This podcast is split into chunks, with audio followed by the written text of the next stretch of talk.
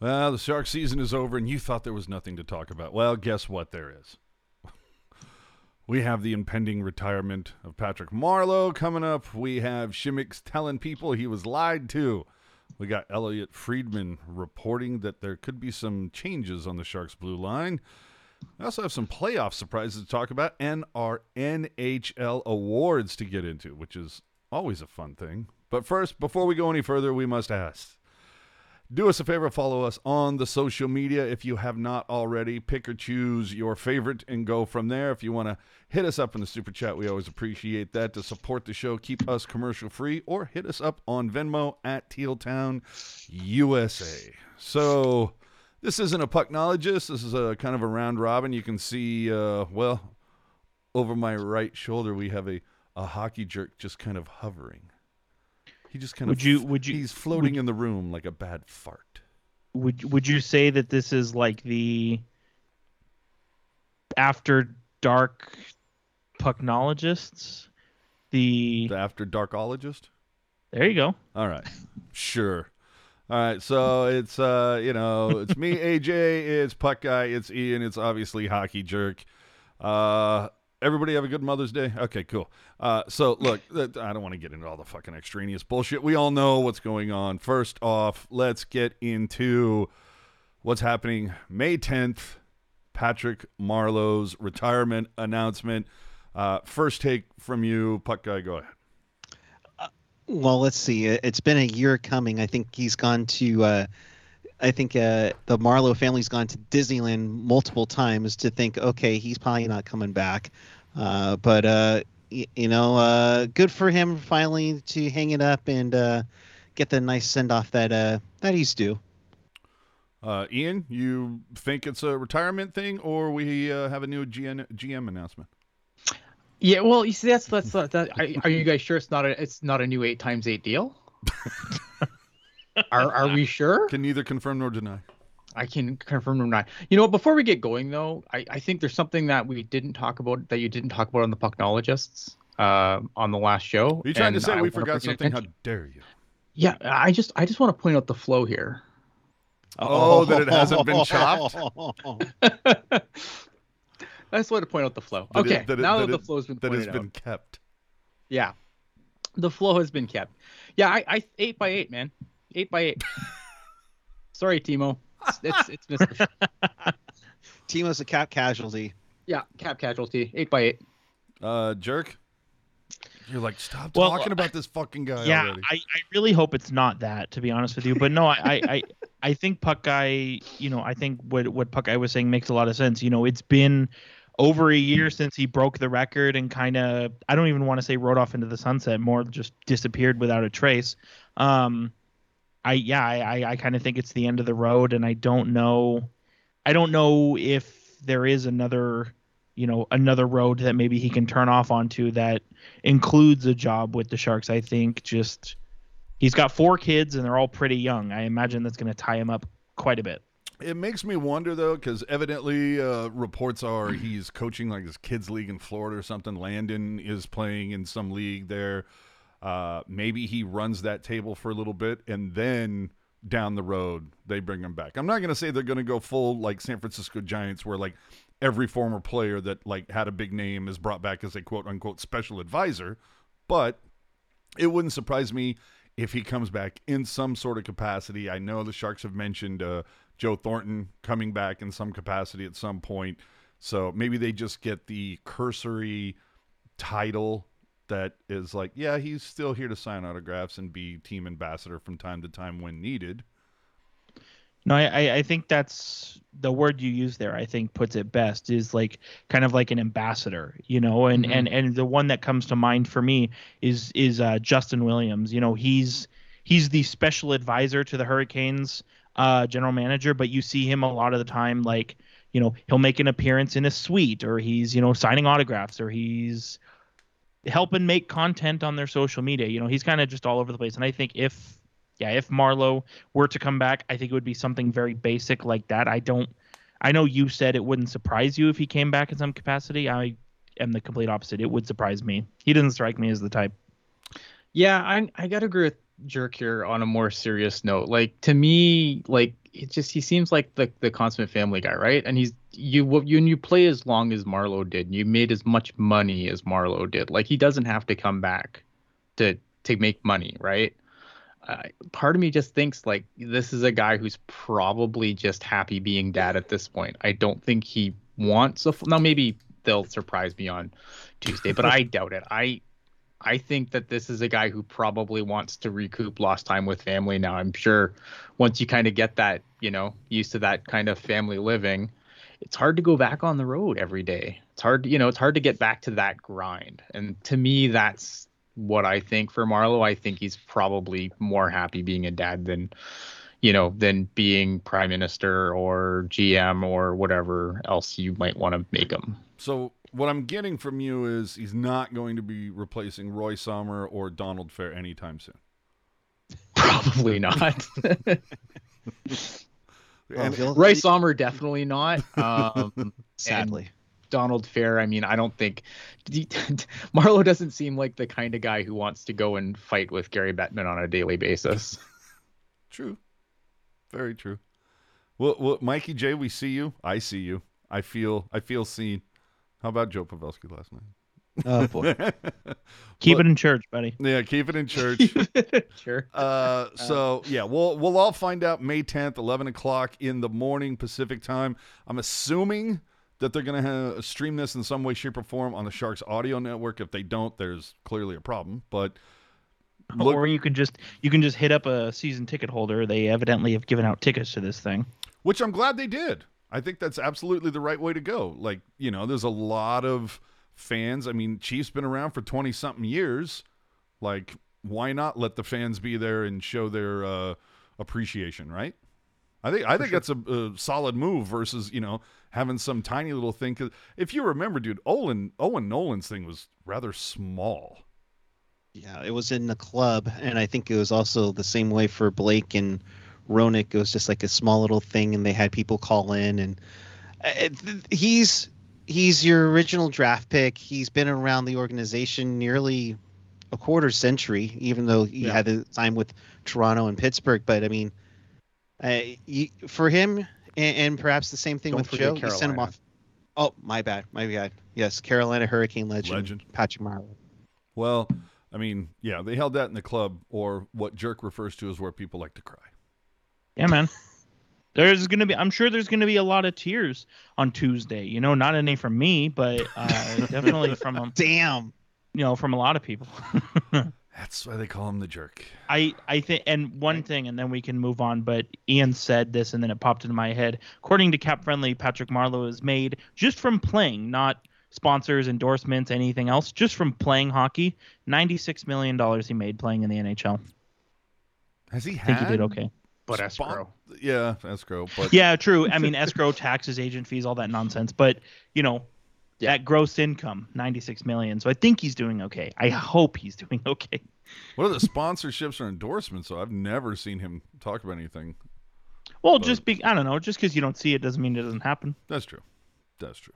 I'm I'm a little surprised that the Sharks don't push harder for that, at least on a local level. But you know, like, hey, I'm Patrick Marleau here from Bay Area Hockey Repair. These guys know how to replace skates like a motherfucker, you know. But I'm I'm Patrick Marleau from Amato's Cheesesteaks. Uh, yeah, dude, you know, Patrick Marleau for Bebo's Pizza right here. I, I think the only thing he's he's even sponsored was that Goals for Kids program, Yeah, like years that, ago. which was and was probably a and that's Sharks- contractual obligation. Exactly. But okay, so Marleau, we'll see you all on Tuesday. Oh, before we get off the thing, Zach Welker in the chat asking, uh, is is, is Marleau's a number a number that you retire? No, No. You Nope. uh, no, I don't retire any number until the Sharks win a cup.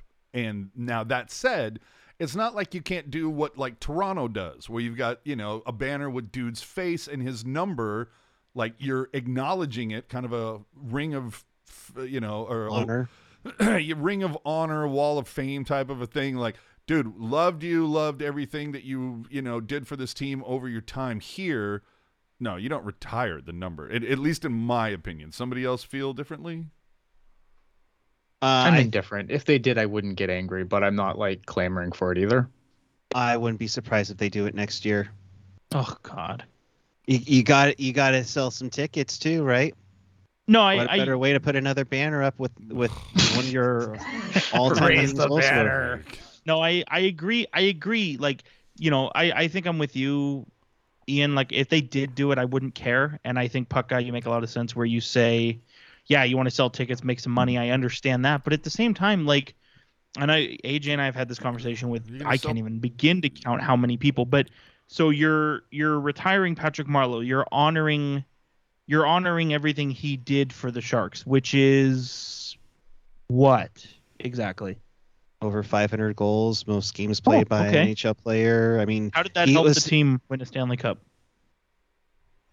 I'm It gonna didn't. remember this later. I mean, he, I mean, he, he, he had some big goals. I mean, there were Oh, sure. there were game winners in the playoffs. Why don't we retire Joonas Donskoi's number for scoring in Game Three against the Penguins? He, he got that Dude, one. Barclay Goodrow, game seven. Yeah. I He'll be think a we should just. analyst one day. Dude, think Tom, we should reti- Thomas Bordeleau the other day. retire every number, and then just st- retire every number that has ever been worn in the organization, and then new number pool. Uh, the first team with triple digit player numbers, 100 to 199. There you go. Oh, screw it. Let's just go emojis. Again, I just say that you know what? just put up his face with the numbers similar to what Toronto does and be done with it. It's no I- I'm sorry? I agree. Yeah. I think that's But the way to go. But good luck being that next guy that wears 12. Hey, Marcel You know, I Goc mean- was fine. Who? Marcel no, that's a, Goc actually, you know was what though. Eric? That's a that's a solid point. I think. Damn, Jonathan have Cheechoo was fine despite Ray Whitney's prowess. Okay. No, but I mean, Dude, but, but Couture was fine after Jeff Friesen's legendary status. It- How No, I you think that's a good Tomas point. Plihal? I know. No, I I- think it's a good point though. what? Just Good. whoever wears 12 after Patrick Marleau is going to have an enormous shadow to live in. Sure. Mhm. But it's, again, you know, Marcel Goc. You know, the, the, there are numbers have been reused. It all happens. You know, there are players I think are deserving of having a number retired. I'm not saying Marleau didn't do a lot for this organization. It's just for me the only reason you retire number if he had been a significant piece of bringing a cup to San Jose, he's the captain at the time had played there, you know, 15 years and you know, and been a, uh, on that top line and leading scorer and you know all the things that go into it. Absolutely, then I'd be behind it. But fact of the matter is, is I, I don't know if this is an institutional thing from the front office, an organizational thing, but it doesn't. I mean, at this point, let's be honest. There, there's been people clamoring to like retire Nabby. So, like, if they haven't done it all, ye- uh, you know, yet, I just don't see them doing it for Marleau. But I may be wrong. I may be wrong. I think Nab. I think Marleau's different than Nabby though. I, I do too, but I just feel like if if the Sharks were in a rush to retire numbers, I feel like there were a couple people that could have been looked at already. So I don't know that they're in a rush to do it. Let's move on. Uh, so we get the Patrick Marleau, the obligatory Patrick Marleau stuff out of the way. uh, Radim Simek coming in hot. Uh, evidently, uh, reports from, I, I want to say this came out of Czech media, but they talked to him and he said, I was told younger guys must play in my place. Coaches told me the decision came from management. Management told me it was the coaching staff's call. Someone lied to me. They didn't tell me the truth. And with the national team, I want to prove myself that I can still play ice hockey, but it's not nice. One always wonders who's telling the truth and who's not. I've been brought up to always tell the truth and be honest. I'm not saying they are not honest, but in this case, they didn't want to tell me the truth. It stings a little bit, but what can you do? Uh, jerk, this just sounds a lot like they lied to me. They wanted to tell me the truth, but they lied. Yeah, well, here's here's the thing, and and you know, Simek is uh, you know, he is playing for Czechia in the World Championship, so obviously he's he's got a lot he's going to focus on. Obviously, I mean, we all we all liked Simek at, at one point in time. We thought he made yeah, he made an instant impact on the team. But you know what? He's he his play has slipped the last two years, and I think, you know, for you know even with like just focusing solely on these comments that he made, like. I'm not going to be at all surprised if he shows up, you know, if he goes home after the World Championship and his his Sharks equipment bag is in front of his front door. Like like that's it. it. Like he's he's not coming back to the Sharks. Like I know there was some question, ooh, are they going to trade him? Are they going to buy him out? Or you know, I think think after these done? comments, I don't think he's done in the NHL. I think he's done with the Sharks. You don't come out, you don't come out and slam the organization, assuming that's what actually happened, because you know Google Translate can screw with things a lot, but. I don't think you say all these things and then expect to come back and yeah, you know, I'm really happy to be your seventh defenseman. Like, I don't see it working that way. I always take these kind of comments that are, as Jerk said, you know, language barrier stuff like that, with somewhat of a grain of salt too, because the way they cover hockey in Europe is a little bit different than the way they cover it here. It's a little more tabloidy over there. Well, Ian, though, let me Um, let me interject for a moment, though. Mhm. This a lot of this quote came from uh, Sheng's article, and he Mm-hmm. actually gave a hat tip to a Czechoslovakian friend for the translation. So I don't know he was taken too out of context. No, I don't. I don't know, but you always you you have to be very careful with these things when they come from like European press because they do cover the game differently. They're a little more tabloidy over there. They TMZ over there. everything gets a little more salacious over there when when hockey players talk. So always kind of you always kind of want to take with a grain of salt a little bit, but obviously, like you said, I read the same article you did from from Sheng with the with the translation, and um. So yeah, I think obviously, look at he's probably frustrated, right? He didn't play a lot this year. Um, yeah, you know, guys obviously got to play ahead of him, and he didn't really get much room. Like, you know, we we complained a lot this year that Merkley didn't get the rope we thought that he should get. Simek got less rope than that. Sure. So I don't. Oh, Go ahead. No, I say so. I don't. I don't blame him for, um, for being upset. Um, but I mean, he's my buyout candidate this summer. I would say with only two years left, and not not the largest cap hit. What is he getting? Like two point two something? Jerk. Does that sound Yeah. right? Yeah, two and a quarter, which it, it on its own is small, but when you factor in a Hertl extension, a Meier extension, True. like Ferraro, the y- Ferraro as well, and Kaapo Kahkonen, like you gotta, Barabanov. you know, you, and Barabanov, you know, you have to, you gotta scrounge for change, you know, through somebody's couch. Wow. Yeah.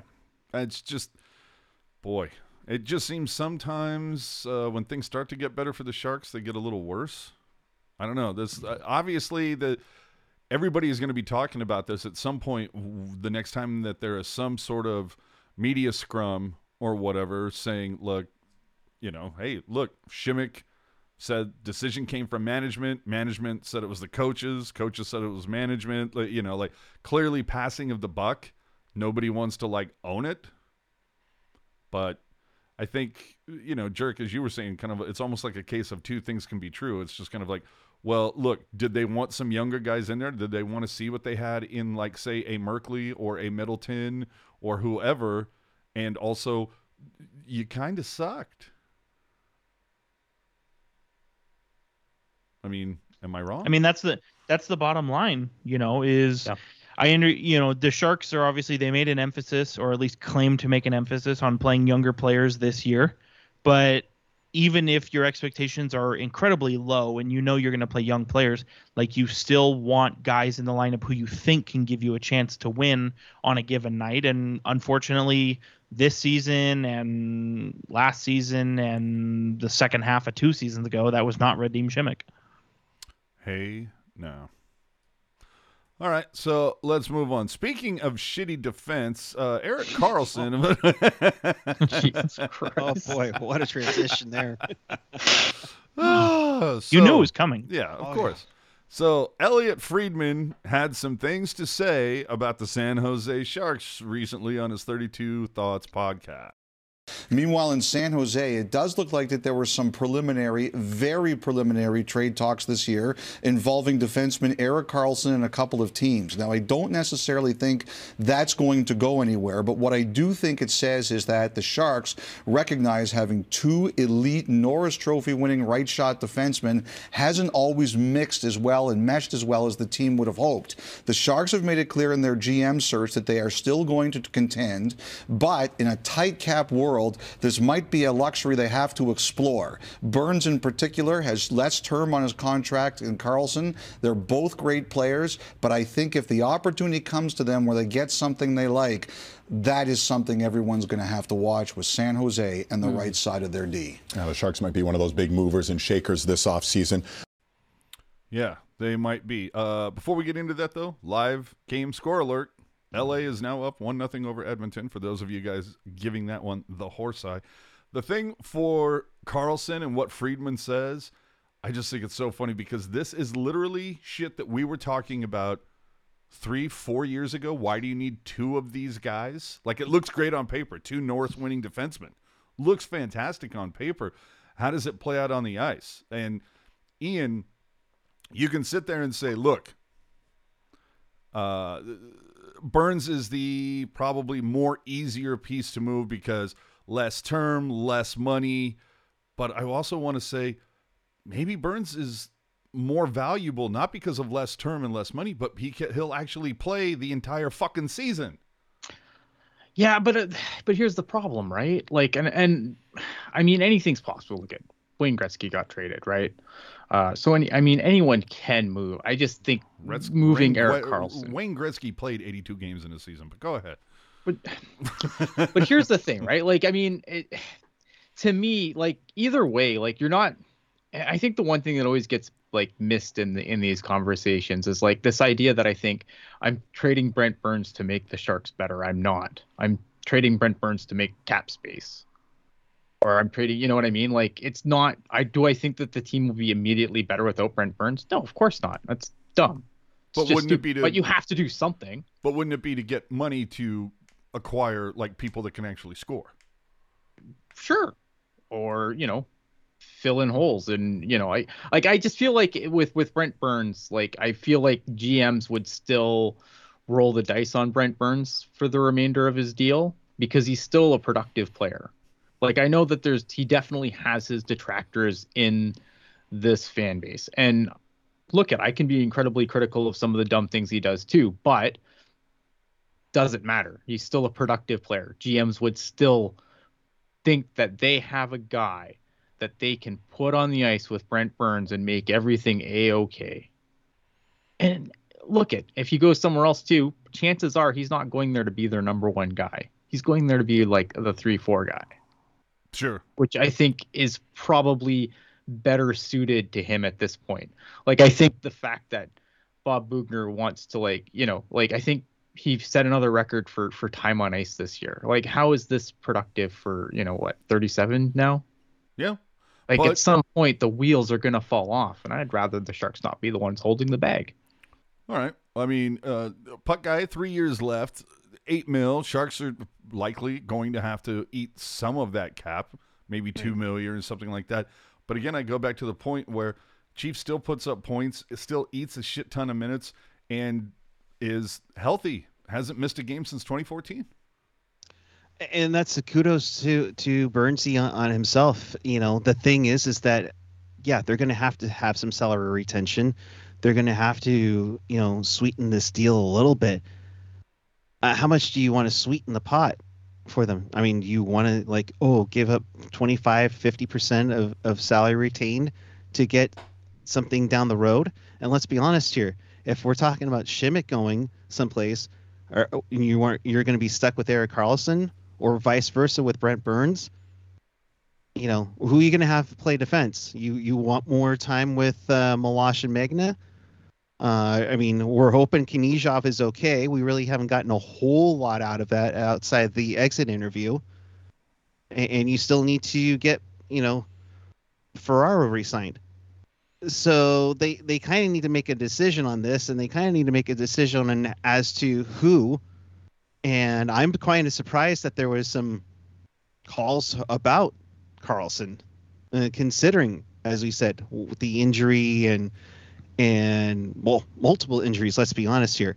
Uh, yes, Burnsy can be more, you know, more strength and, and um, less injury prone. And Jerk, I know you've mentioned it before. I think on Twitter and and on the Pucknologist. You know, for a guy who avoids, uh, you know, getting hit, how how the heck does Karlsson get hurt so much? Yeah, I mean, you have you factor in that. You also factor in, you know, we've seen, and I was actually going to dig into the data and and you know, because I have nothing better to do on my hands, go back the last four seasons and track this. But we've seen before where Burns plays better when Karlsson's not in the lineup. And so I don't know if that's a situation. I don't know that it works the other way. I don't know that you can say that Karlsson plays better when Burns is out of the lineup. I don't know if it works well, both Burns ways. has never but, been out of the lineup, so how do we know? Exactly. That's exactly my point. Um, so I think, I mean, I I'm I'm very much like trade Burns, run with Karlsson just from the the perspective of tradability, right? Yeah. But I think if you had to pick one for no other reason than playing 82 games, you have to go with Brent Burns, even though I think he's the worst player. All right. I just, I go back to, uh, I don't know, you know, it's, it's time on ice. Again, Burns eats minutes. Does he eat more than he should? Yeah, probably. And that's on the coaches, obviously. But it's, uh, you know, Chief is going to, he's to play a full season. erik karlsson is you have no idea. So again though this is all speculation and right. it does make you wonder how karlsson and Burns felt about Friedman's report. Although to be fair, let's listen to Burns during his en- exit interview when he was asked about staying in San Jose these, you know, next 3 years on his deal. No, I mean San Jose's been a, a special place for us, for our family. Um, it's definitely definitely tough when you you lose three years, you know, not making the playoffs. I think everybody feels that way, whether they're they're young or older. Um, you know, you, you've got guys that they're third third year going on their fourth year and they haven't haven't even played in the playoffs. So, you know, at that early stage, they already realize that, you know, they've they've lost those years to have a chance at it. So, it's uh, yeah. I mean, at the end of the day, that's that's what we all play for. So, um, I've been in the league long enough to know that when things when when you're doing these meetings at this time, it's there's a lot of changes that happen and, and need to happen and. Um, yeah, obviously there's a lot of changes that are going to happen here. I think you know when you're you're looking for a new general manager, it's there's a lot of things on the on the table. So uh, I don't know. Like I said, I'm gonna gonna be staring at a squat rack in a little bit here and trying to get my head wrapped around that. So I don't know. San Jose has been a special place, not is has been. Now that's probably me reading way too much into it. Is this the first time we've ever seen in in a in a media in a media kind of situation? I feel like this is the first time we've ever seen Burns that dejected. And Ooh, I know yeah. you've AJ you've mentioned it, you know, Sheng and Nick were talking about it um, earlier this week as well like you know, between questions, the the clip doesn't do it justice, but between questions, Burns was taking a lot of time with his pauses. You right. Uh, the interesting thing, and you guys bring up how dejected he is. I mean, that's, I mean, Burnsy's energy is is huge in the locker room. Uh, when when I did the outdoor game, I mean, he was all over the place having fun and everything. This is completely 180, and you know, there there are a couple of things to it. You know, that's got to be frustrating to not be in the playoffs again.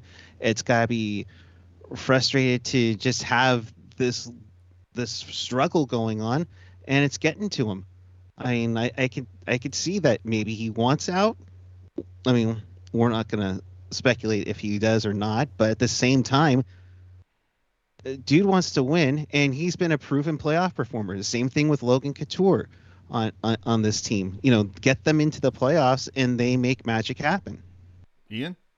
Yeah, I mean, and, and here's the thing, right? Like we already talked about it. Like he's 37. Like, is Brent Burns like if you keep Brent Burns, is Brent Burns gonna see the playoffs again in his career?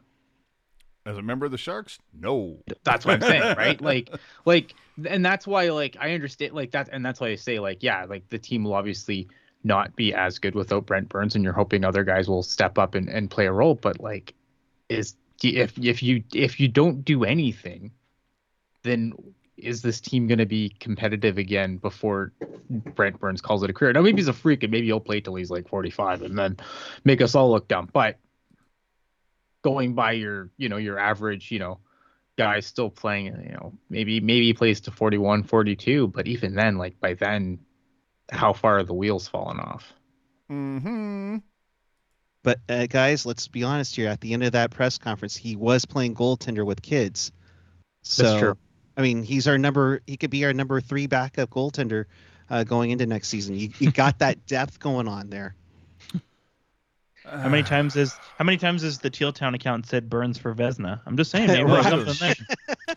Yeah, and, and I, but it's that whole idea of like you know, I, I, he's out there playing with his kids. He's having fun because the season's over. Mhm. But it's, you know, it sucks. But I I don't know. Like, and I, I don't know. And I, I think I think the one thing like would be easy to do is to read into this, you know, read into this report and be like, oh, Erik Karlsson wants out. I just think that's copium. I think that's just, you know, I think people believe what they want really, really hard, but it won't make it true. well, speaking of Karlsson, let's listen from him for a quick second on the Sharks' new GM. Yeah, I mean, we'll see. Uh, you know, uh, that type of change hasn't happened here in a long time, so I don't really know how uh, how that will go over, how it will work. Uh, but you know, usually when uh, when new people come in at, at positions like that, you know, things are going to change, and and you know, quite frankly, things are going to have to change. No, like Erik Karlsson, things are going to have to change. This remember, this is the same guy who said uh, before the season started, "I didn't come here for a rebuild." Well, first three years of your deal, no playoffs. How are you feeling about your contract now, jerk? I, I wouldn't say the Sharks are in a rebuild. It feels more like development hell, you know, to borrow a ter- term from the filmmaking industry. Um, but and you know, we we touched on it a bit last week on the finale of the Pucknologist, but I I like you know whatever you want to say about Erik Karlsson as a player, as a person, whatever. I, I like the right.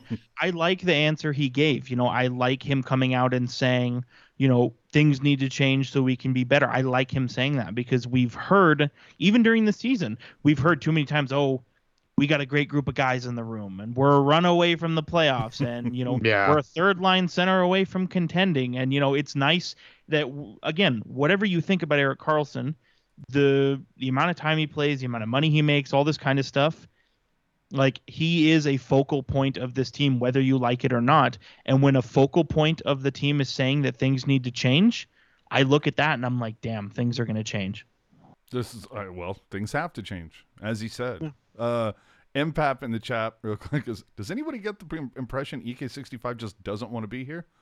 no Copium. Mm-mm. All right. Alex asking EK65 wants to be here when they're winning. If the Sharks are losing, he seems to become disinterested.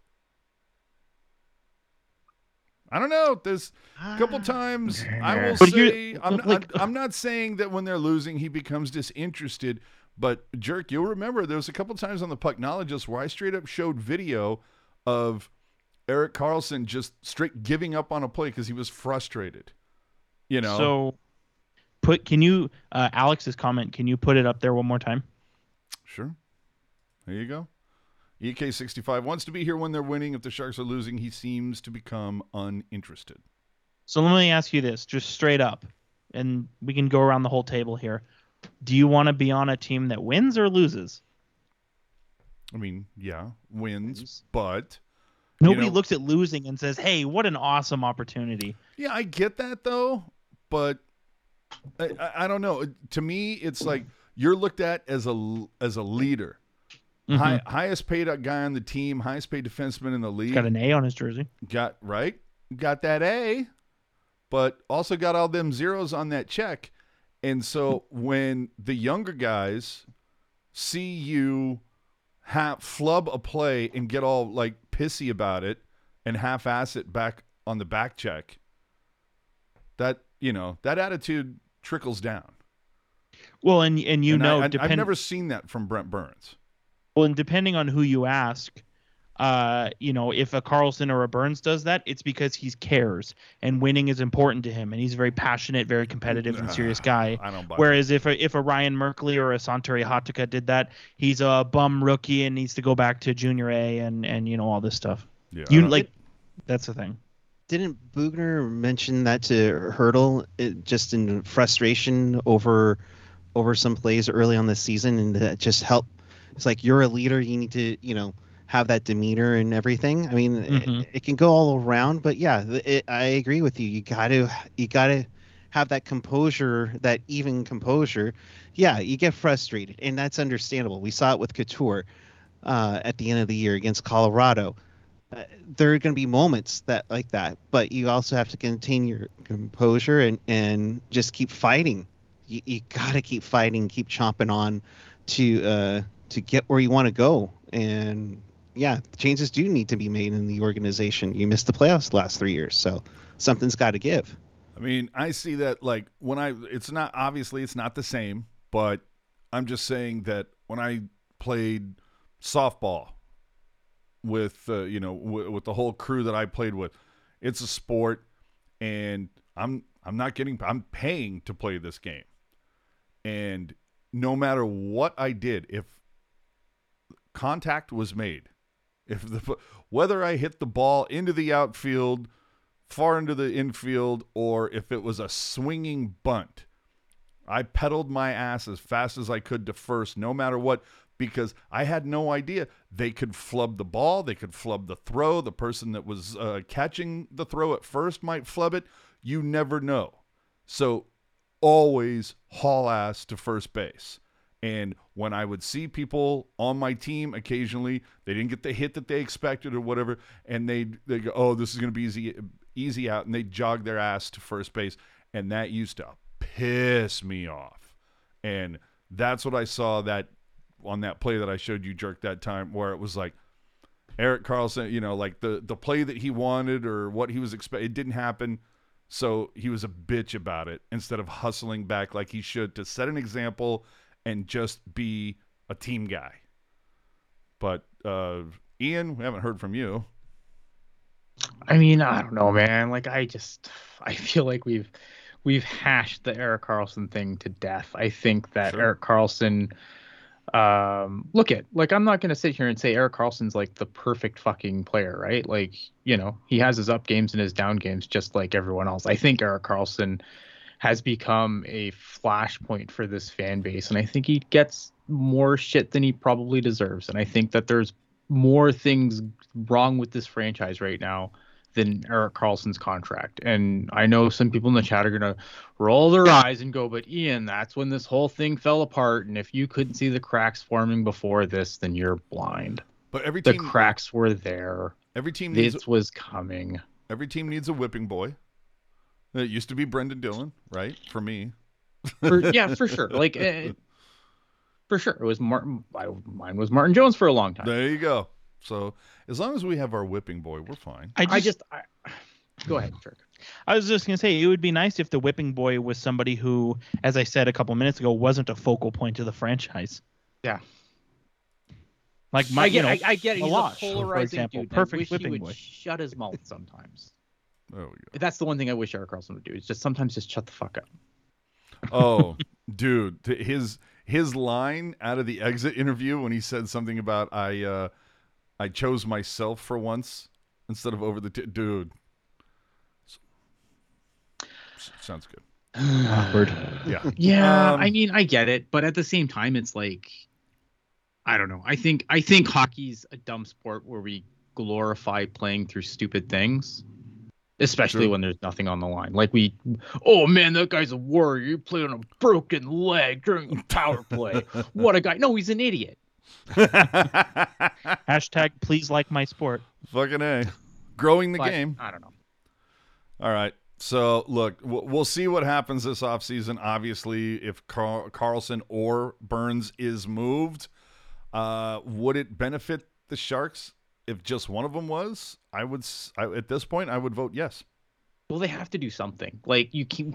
The what fuck are you else do? are you going to do? What else? What else can you do? They don't have like to if- do anything, Ian. That's true. That's true. They don't. but if your plan is to return to contention by, you know, which is what they keep spewing, and if you're going to do that by rolling out the same guys and, you know, plugging in new random guys from the Barracuda, well, get comfy. Hmm All right, so let's turn that topic off and move to the NHL playoffs so far. Uh, for those of you given the horse eye to the LA Edmonton game that's currently on, LA up to nothing right now. Kind of a shocker, I would think, after the first couple games. But let's get into the surprises. Uh, I mean, jerk. Any what, what's like your before we go into like you know series by series? What's like the one surprise you have so far? honestly I, I i think it's the fact that the first two games of actually no the first three games uh, of the series between calgary and dallas has only seen calgary score four goals in three games whereas you know when you go uh, you go to the regular season they were averaging close to four goals per game right Mm-hmm. and I and I know you you know you have it in your notes. You know you have it in our notes here. Wow, uh, Washington over leading Florida. That's a surprise. Not really. You know Pittsburgh over the Rangers. That's a surprise. Not really, because I mean, number first of all, I picked the Penguins, and I want to let you know that again. Um, but but like we, I think we all kind of agreed that you know either the Panthers were going to wax the Capitals in four, or the Capitals were going to grind them out in seven. I think we all agreed that that was one of two ways that this was going to go down. So I don't really, you know, seeing Washington up 2 1 on the Panthers, that doesn't really surprise me because it's one of the two ways I saw it going. I don't know about anybody else, All but right. Well, Ian, your surprise so far. Um, starting goaltenders are are voodoo, and no one needs one. Puck guy. Uh, yeah, I'm going to go with what Ian said. I mean, how many of these teams wish they traded for James Reimer right now? You know, look at Carolina, and I I thought after what Carolina did uh, in Raleigh the first two games that that that you know they're going to finish off Boston early, and then all of a sudden Boston's fighting hard and getting in it. But yeah, Carolina and and Florida. Um, I, I'm getting shades of 2009 of a President's Trophy team that kind of looked like they had ev- all the pieces and just like meh. I'm I'm gonna say the thing that has kind of surprised me so, so far in a week's worth of playoffs is how many fines have been handed out. Penalties called too. Yeah, like Yeah. there has been, and uh, we're so used to as hockey fans for watching this the the beautiful game for so many years is that playoff time is usually oh that's that's when the the whistles are left in the dressing room and the officials just go out there hands akimbo just eh, eh, fucking play whatever it's all good. So to not only see the amount of penalties but just the amount of fines. And i think we've already had uh who was the guy for was it toronto somebody tried to kill somebody colton or something got suspended a game Kyle Clifford. clifford Clifford, yes. yeah like The uh, the irony that he wore 43 for the Maple Leafs and he gets a suspension in the playoffs. Oh.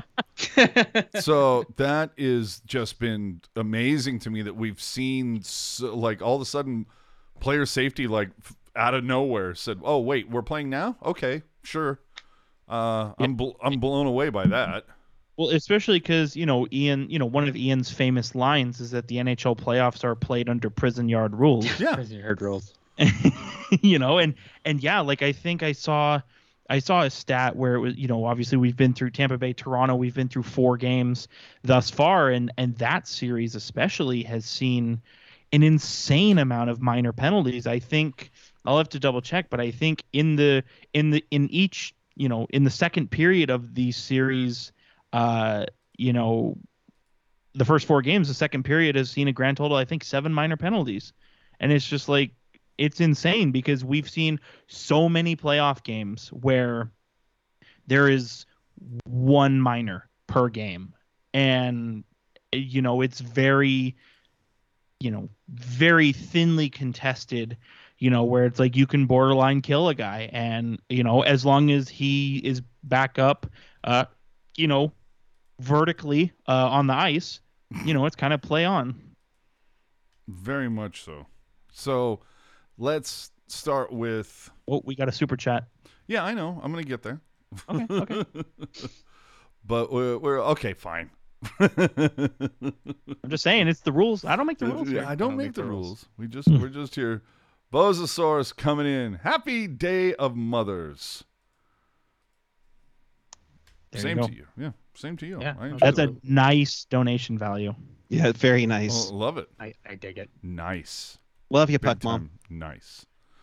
So, look, first first round, I, I get it, dude. Jerk, you're sitting there going, I don't know what you're talking about. In fucking Washington, I thought they were going to be, in dude.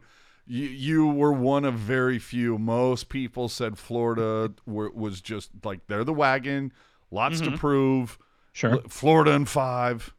hmm I think you No, I- said Florida in five. I did. I I said that I was using my brain when I picked my bracket, but at the same time, I did, and I know you pointed it out where I was like, Florida strikes me as the team where it's all or nothing, like cup or first round exit. You know. Oh shit. All right. So, uh, I do want to say one quick thing as well. uh, so Puck guy, you mentioned how, you know, games one and two of the Carolina Boston series versus three and four of the Carolina Boston series, vastly different. You know, and uh, I'm saying this very tongue in cheek. Do you happen to know uh, who the starting goalie was Uh, when in, in each of those four games? just keep going. I'll be back. no, uh, you know, I thought it was funny, and I know we talked about it on Discord, and and you know, uh, very jokingly, I said, "Oh, after the Bruins are down 2-0, I said, well, you know, the Bruins would be up in 2-0 if they had simply gone with Jeremy Swayman, and he started games three and four, and games three and four were both wins. He only let in two goals per game. I mean, you know, I'm just saying." Maybe the uh, the ultimate sarcasm was not so sarcastic after all. I don't know. Anybody?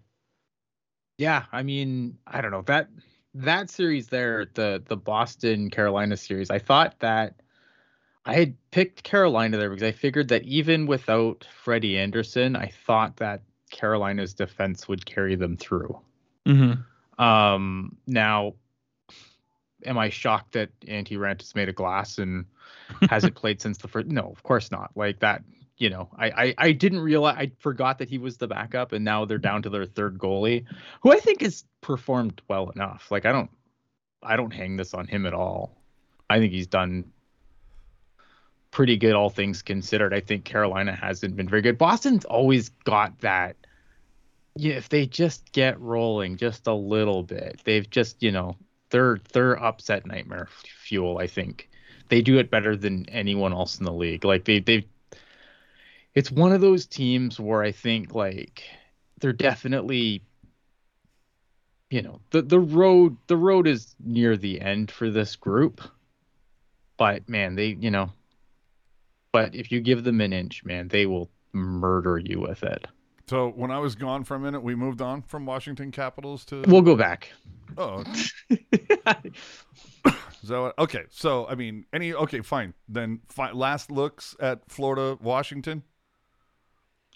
I think the thing with Washington that surprises me is that like it, it was the Ovechkin show this year, and I thought for you know like you can't have a one man playoff team, right? Like that just doesn't work. And I was And just on the Florida wagon. and yet here we are. Like it's it's it's crazy to me to think that you know I thought all they had to do they had to shut down Ovechkin, series is theirs, um, and yeah, And Washington weird. I don't know. uh, Joe Thornton has not played in the first two games. I don't see why they would play him tomorrow. And with that being said, it makes me wonder if Joe Thornton will fly in for whatever is announced from Marleau to, uh, on Tuesday. But anyway, uh, Bl- Bob Blazy, video game controller jumps up and down excitedly. I like it. Dig it. Uh, you guys are talking about it. Why I had to hop out for a quick second. Uh, Carolina and Boston. Jerk, I will go back to Jeremy Swayman. I, dude, I will go back to last Sunday when we talked about it, and I said Canes in 7 Mm-hmm. but I also told you Boston scares the shit out of me. Yeah, and that's what Ian was talking about. You know, kind of saying like they're the like they're the ultimate upset. Like they like that team, even though they are kind of on their last, like they're built for playoffs. If it, that Mhm. makes any sense. Well, and it's funny that each game, the home team has kind of like thrown their Johnson around. You know, like all the big dick energy when they're in their own barn, all of a sudden they get into the other team's barn, and all of a sudden it's a little squeaky, it's a tiny one. so, you know, t- today, hell of a game, lots going on there. Dude, I'm sorry, dude. Tony DeAngelo, what a bitch throwing his stick for the empty netter. Are you serious with that, Eric?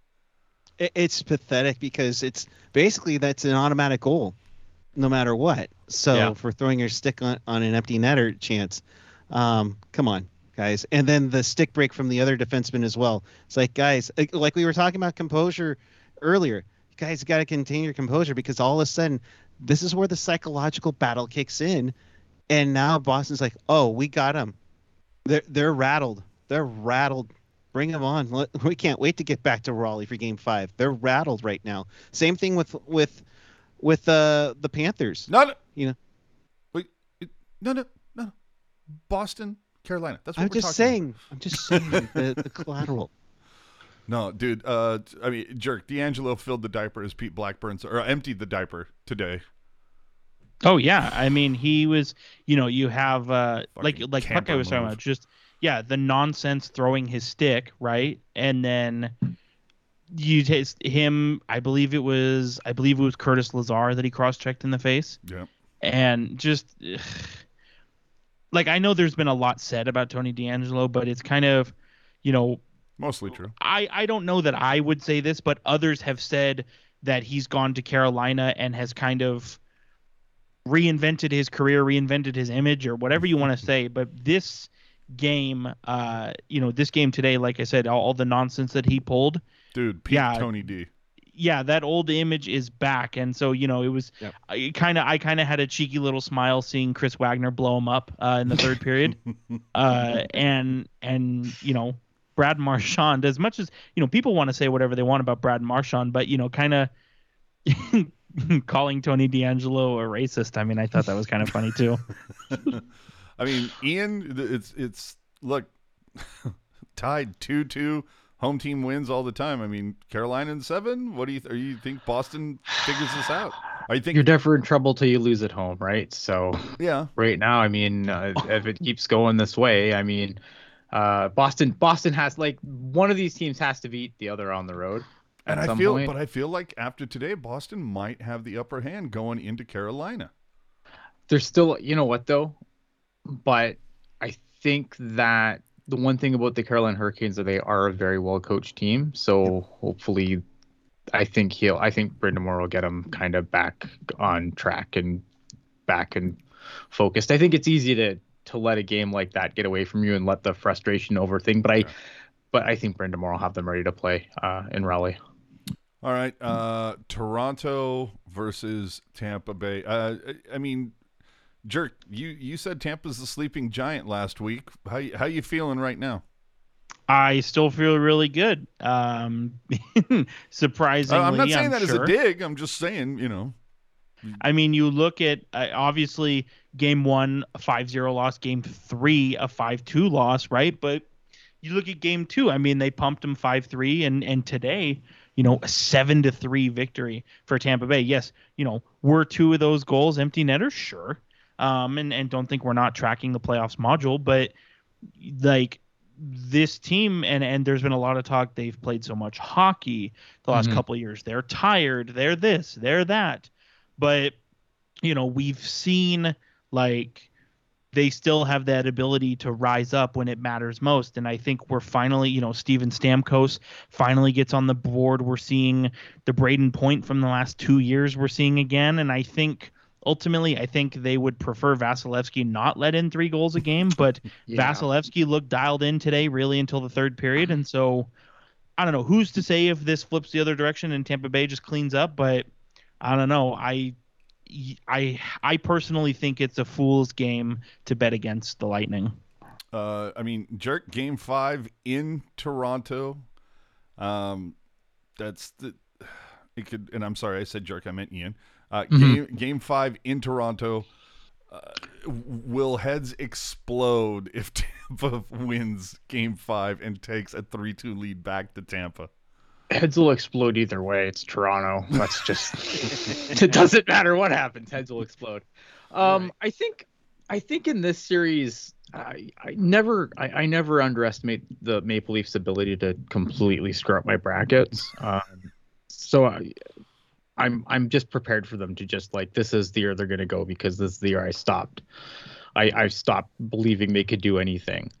Um, I am a little bit nervous about Vasilevskiy. I don't think Vasilevskiy's played his best hockey this series yet. Now, there's plenty of time left for him to do that, but he's made me. I didn't like some of those goals that he allowed uh, when this was well in hand today. I didn't like some of those goals. So Vasilevskiy has me a little bit nervous. Um, but it's like I don't know. Like I, I picked the Lightning in this series. I thought Vasilevskiy would be better.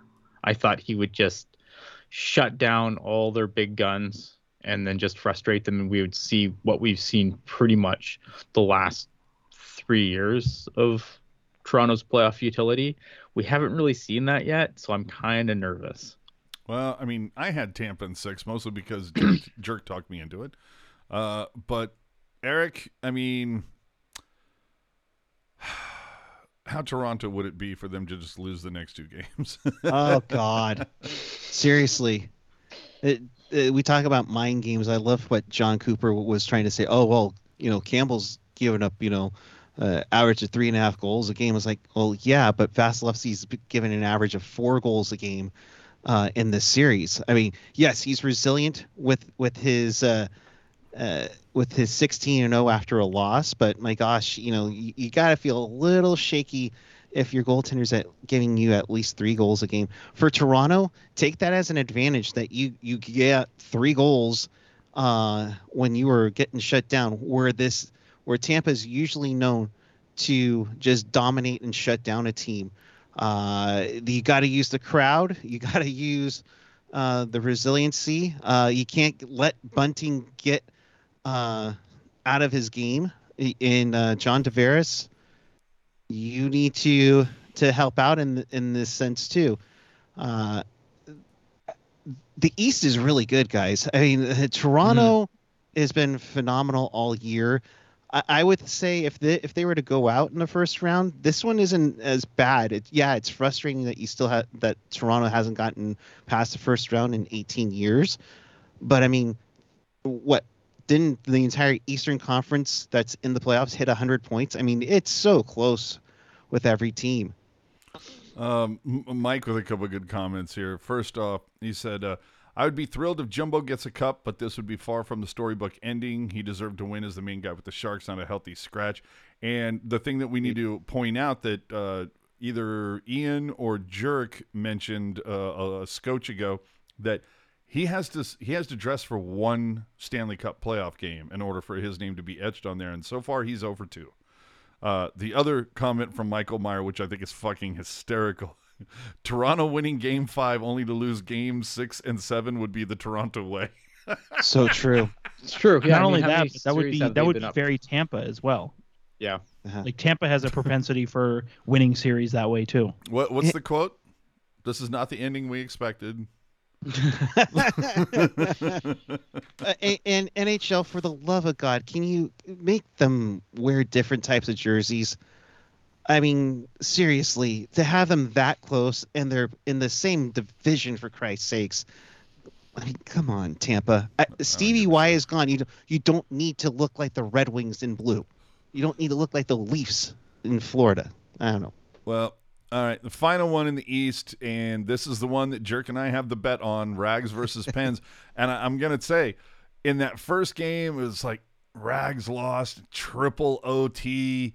And I'm going, all right, fine. You know, it's triple OT, maybe. I mean, Shesterkin made like a bajillion saves, and okay, Pittsburgh got lucky. All right, fine.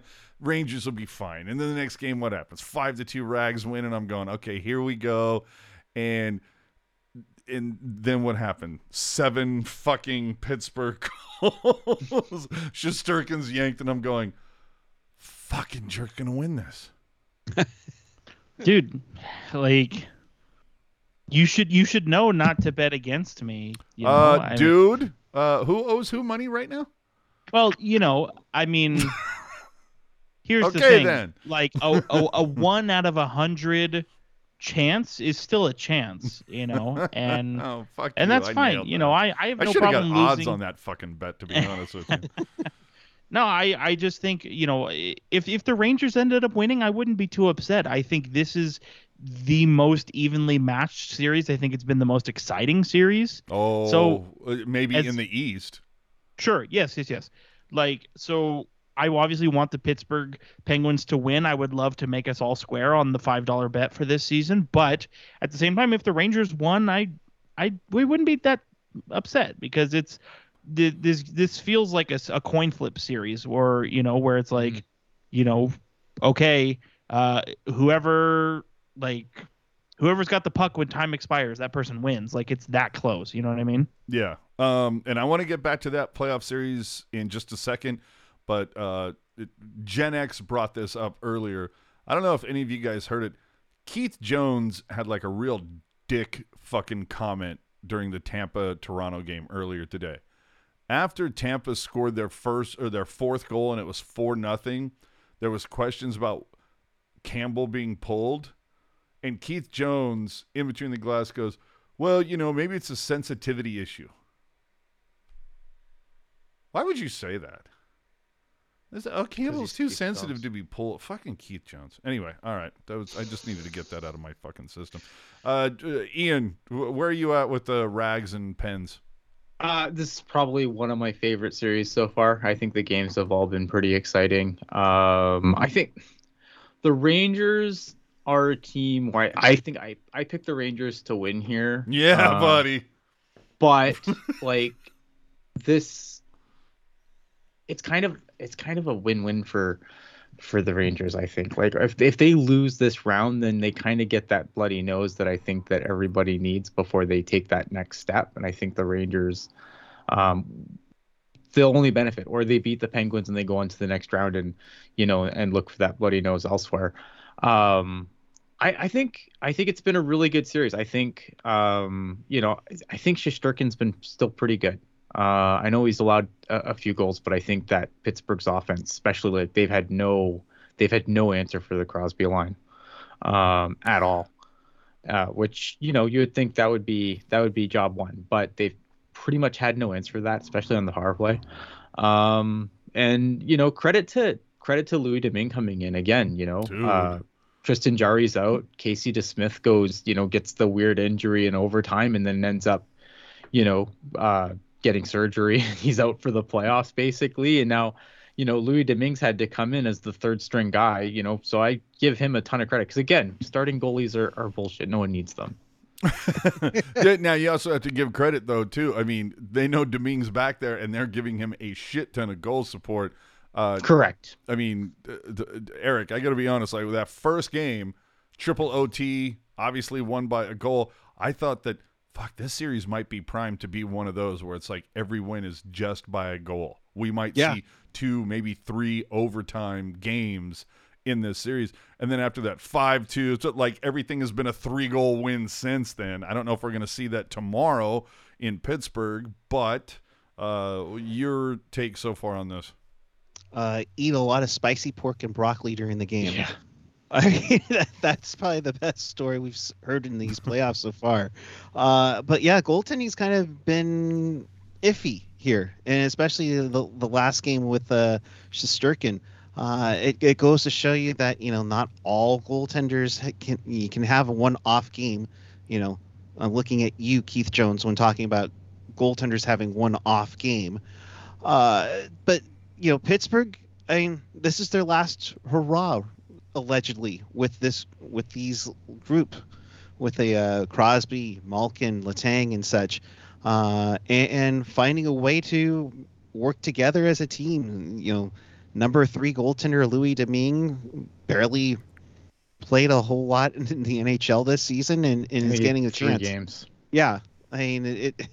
It just goes to show you when you when you're working together and and you have that team chemistry, things can happen. But Rangers, I mean Shesterkin, you know, I know we're getting to our awards a little bit. One of the best goaltenders of the year uh, has been great, and and his his teammates. You know, you look at Panarin and you, you look at you look at their lineup, and, and great coach Gerard Gallant. I mean, shoot, whoever who would have fired him is probably really regretting that right now. So I think Um, what we've taken from this is that someone's going to run Domingue tomorrow. I mean, They're going to get into the e-bug.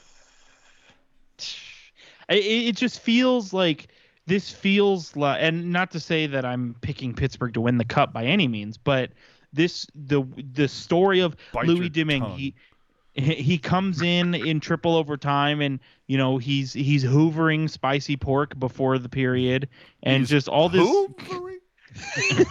like all this nonsense and you know this feels like Jordan Binnington in 2019 this Oh, feels shut your whore it mouth. feels like the hamburglar right where Mhm. Oh. the the warm and fuzzy feelings are going to carry them to a round you know I hope the Rangers. What a coming out party for tomorrow. for Kaapo Kakko though. Finally, yeah eh? No. Yeah, It's about like, time. I, I think big coming out party for him this this series. And did I read that like Goodrow's out for Game Four? He he's out for oh I think he's like week to week. Oh crap! That's the one guy you're looking for to score that extra goal. Uh, all right, let's move over to the West. Uh, look, Avalanche versus Preds. This game, this should be, this should have been over in three. the waxing dude Yeah, d- Yeah. dude. The, the fact that Nashville took them to overtime in game two, I was like, really? They can't find really? I mean, 7 2, 7 3, but 2 to 1? Okay, either way. Uh, v- maybe, I don't know. Does Colorado, is Colorado gentless and say, hey, let's let them win one in Music Town so we can take game five at home? No, they're not going to do that. They're going to No. fucking steamroll these sons of bitches. So uh, I would look for like I don't know a five-one victory for Colorado tomorrow. Uh, I mean Eric, this to me has been the steamroll series of the first round. If there's a team that's on a mission, it's the Colorado Avalanche. I think they've been wanting to get back ever since they lost in the bubble. Then they lost, uh, it, you know, what was it, round two to Second round. Vegas? Yeah, and they've been on a run, and and don't piss off Nathan MacKinnon. They, have been pissed off since they lost in that round versus uh, San Jose in the second with the skate. With what was it, Landeskog? Landeskog. You're right. No, good good call, AJ. You know, they've been on a run and and this is you know, I mean, I think we all were saying this when we were saying it was either Dallas or Nashville that Colorado was going to get and they're just going to wax them, you know. Mhm. Uh now, does the whole thing with Darcy Kuemper come into play? I mean, y- now you can maybe play Francouz to play it safe, give him give Kuemper more rest, especially since you're going to be playing Minnesota St. Louis and they're going to beat the crap out of each other. But yeah, I mean, Nashville. Sorry, I mean, uh, kudos to Connor Ingram for Game Two, but you're missing Juuse Saros.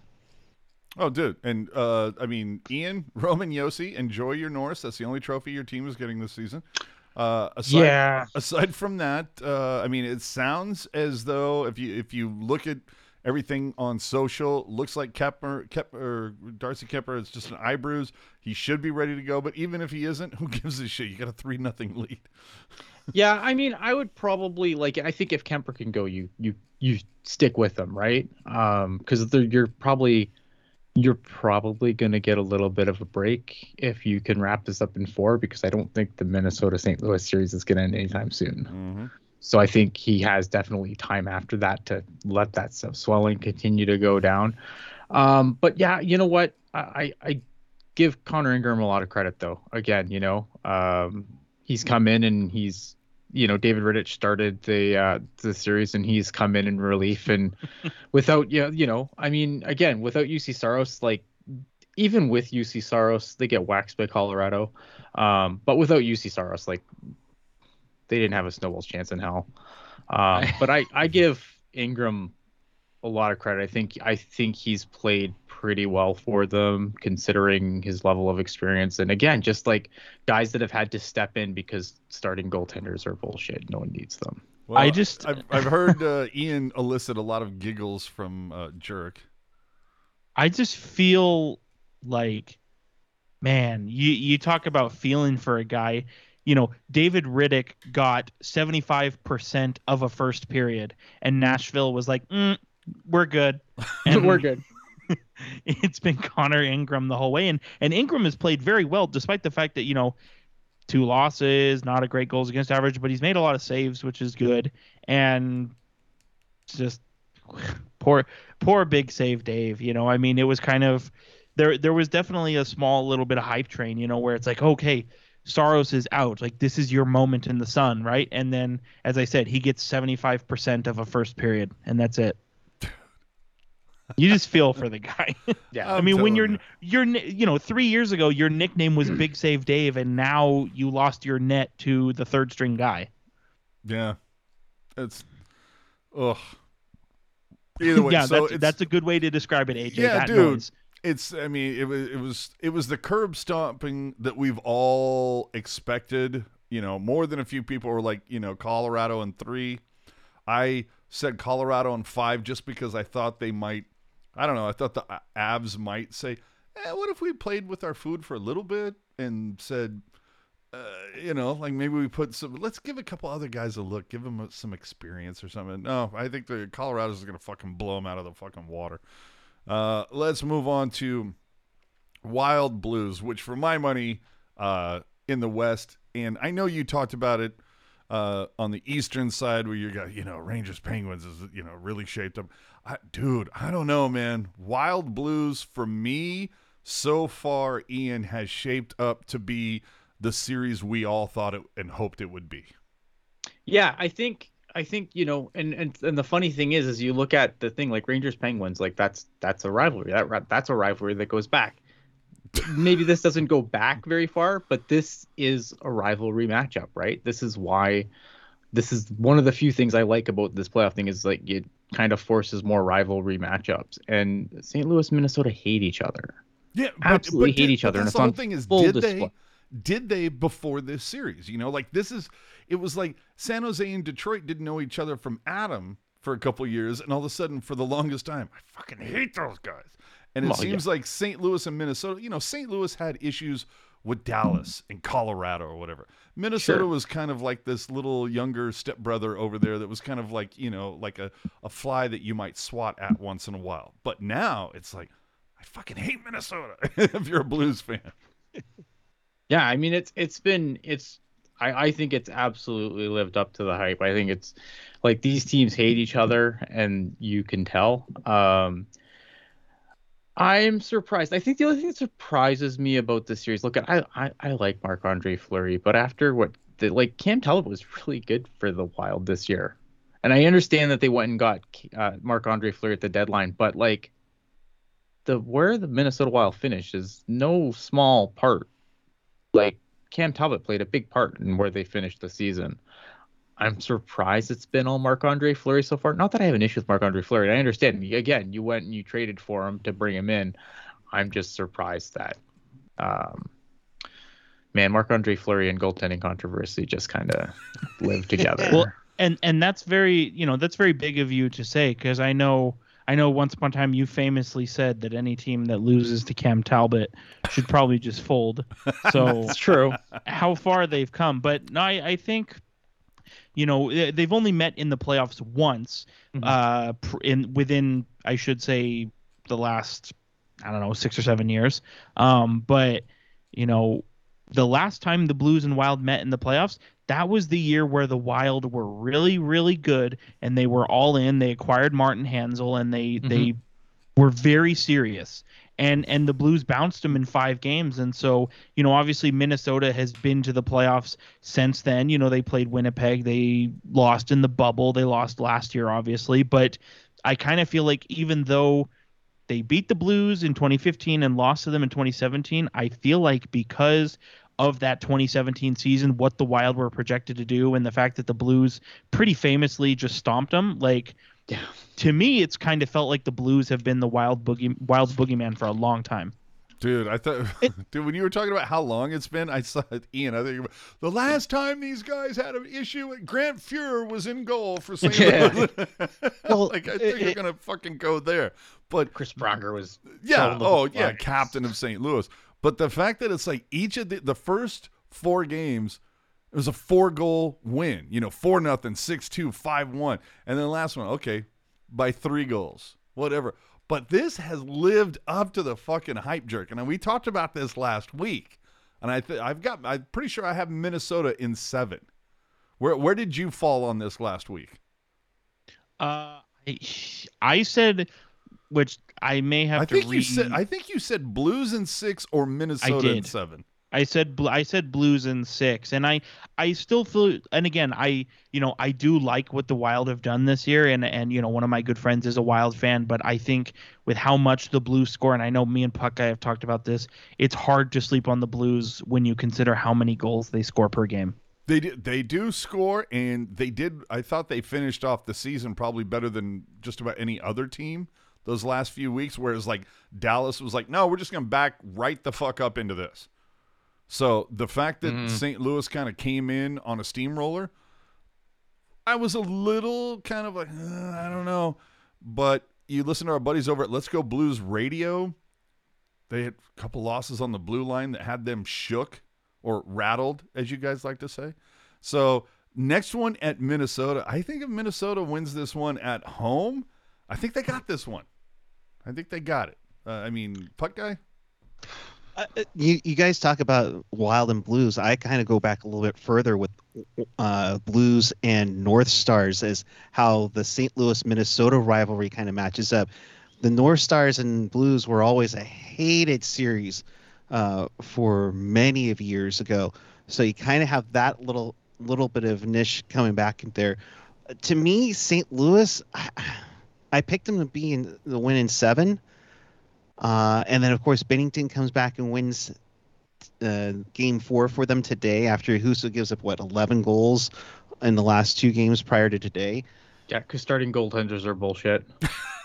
So now, so so now, and kind of go go with with what you're saying, Ian. uh, Is Alan Walsh prepping a potential knife through the sword in what with uh, Fleury in a wild uniform if they go with Talbot for Oh, Did he just five? say knife through the sword?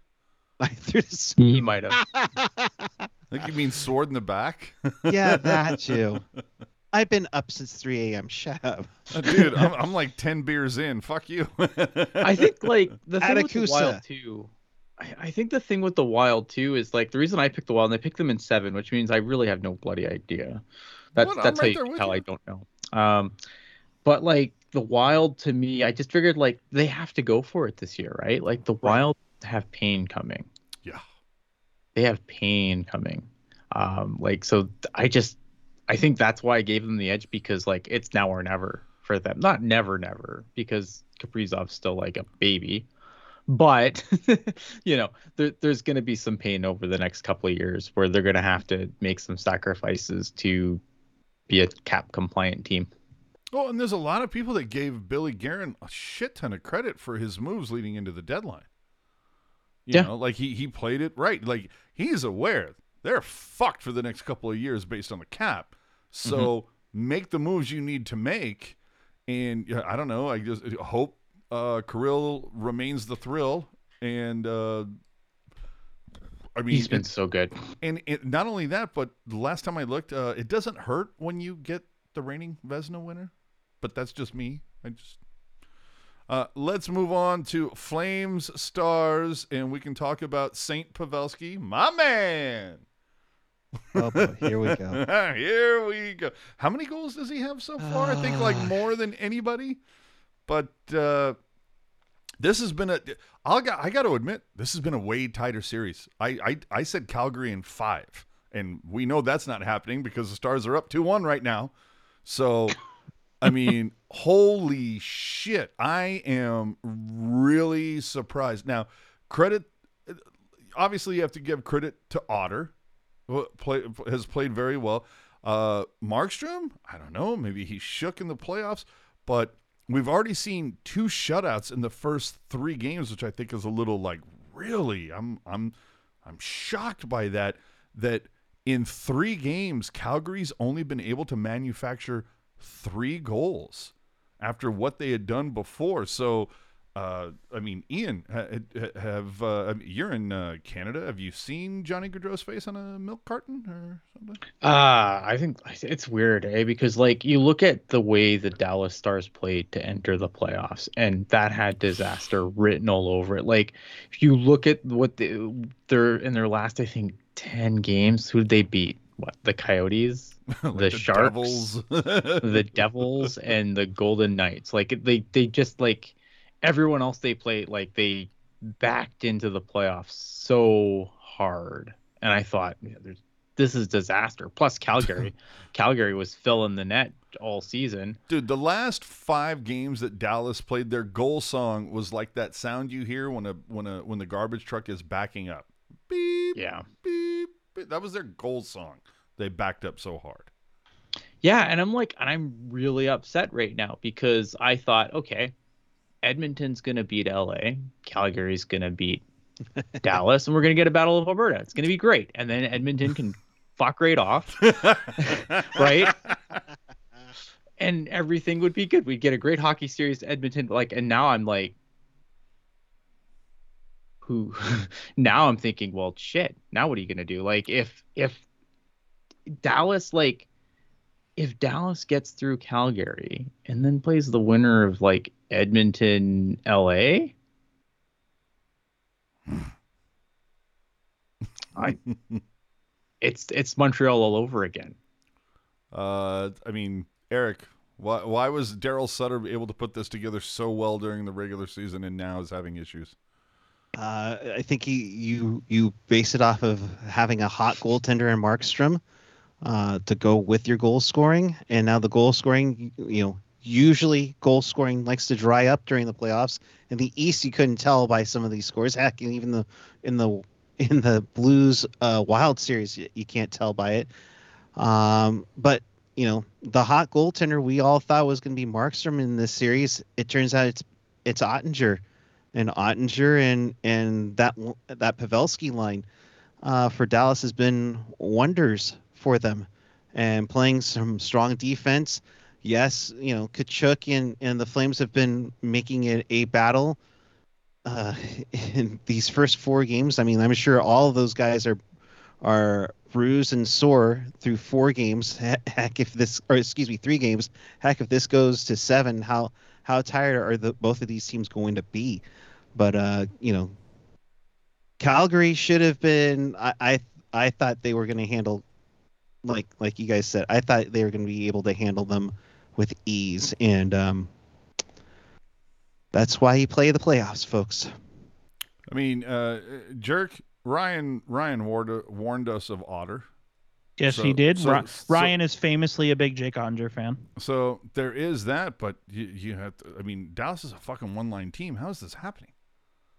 Well, it happened, and and we've seen, and I think uh, what had you know, happened was it was already kind of touched on before, where, you know, Johnny Gaudreau. I know he's he's got two assists in three games, which is is you know any regular player would love to have a stat line like that over a full playoff run, but for Johnny Gaudreau, that's not good enough, especially with no goals, and and it feels, you know, I don't want to get too ahead of myself here, but it feels very reminiscent of 2019 where the Calgary Flames have a banner year. They win the Pacific Division. Johnny Gaudreau has a uh, career high season, 99 points, and they get dumped in the first round, and Gaudreau doesn't score a goal. And here we are, you know, the Calgary Flames, um, similar kind of thing. You know, a banner year, not a fit. Well, yeah, actually, they did. They won the division Yeah, again. literally a Johnny banner Gaud- year. yeah, won the division again. Johnny Gaudreau had a career year again, 115 points.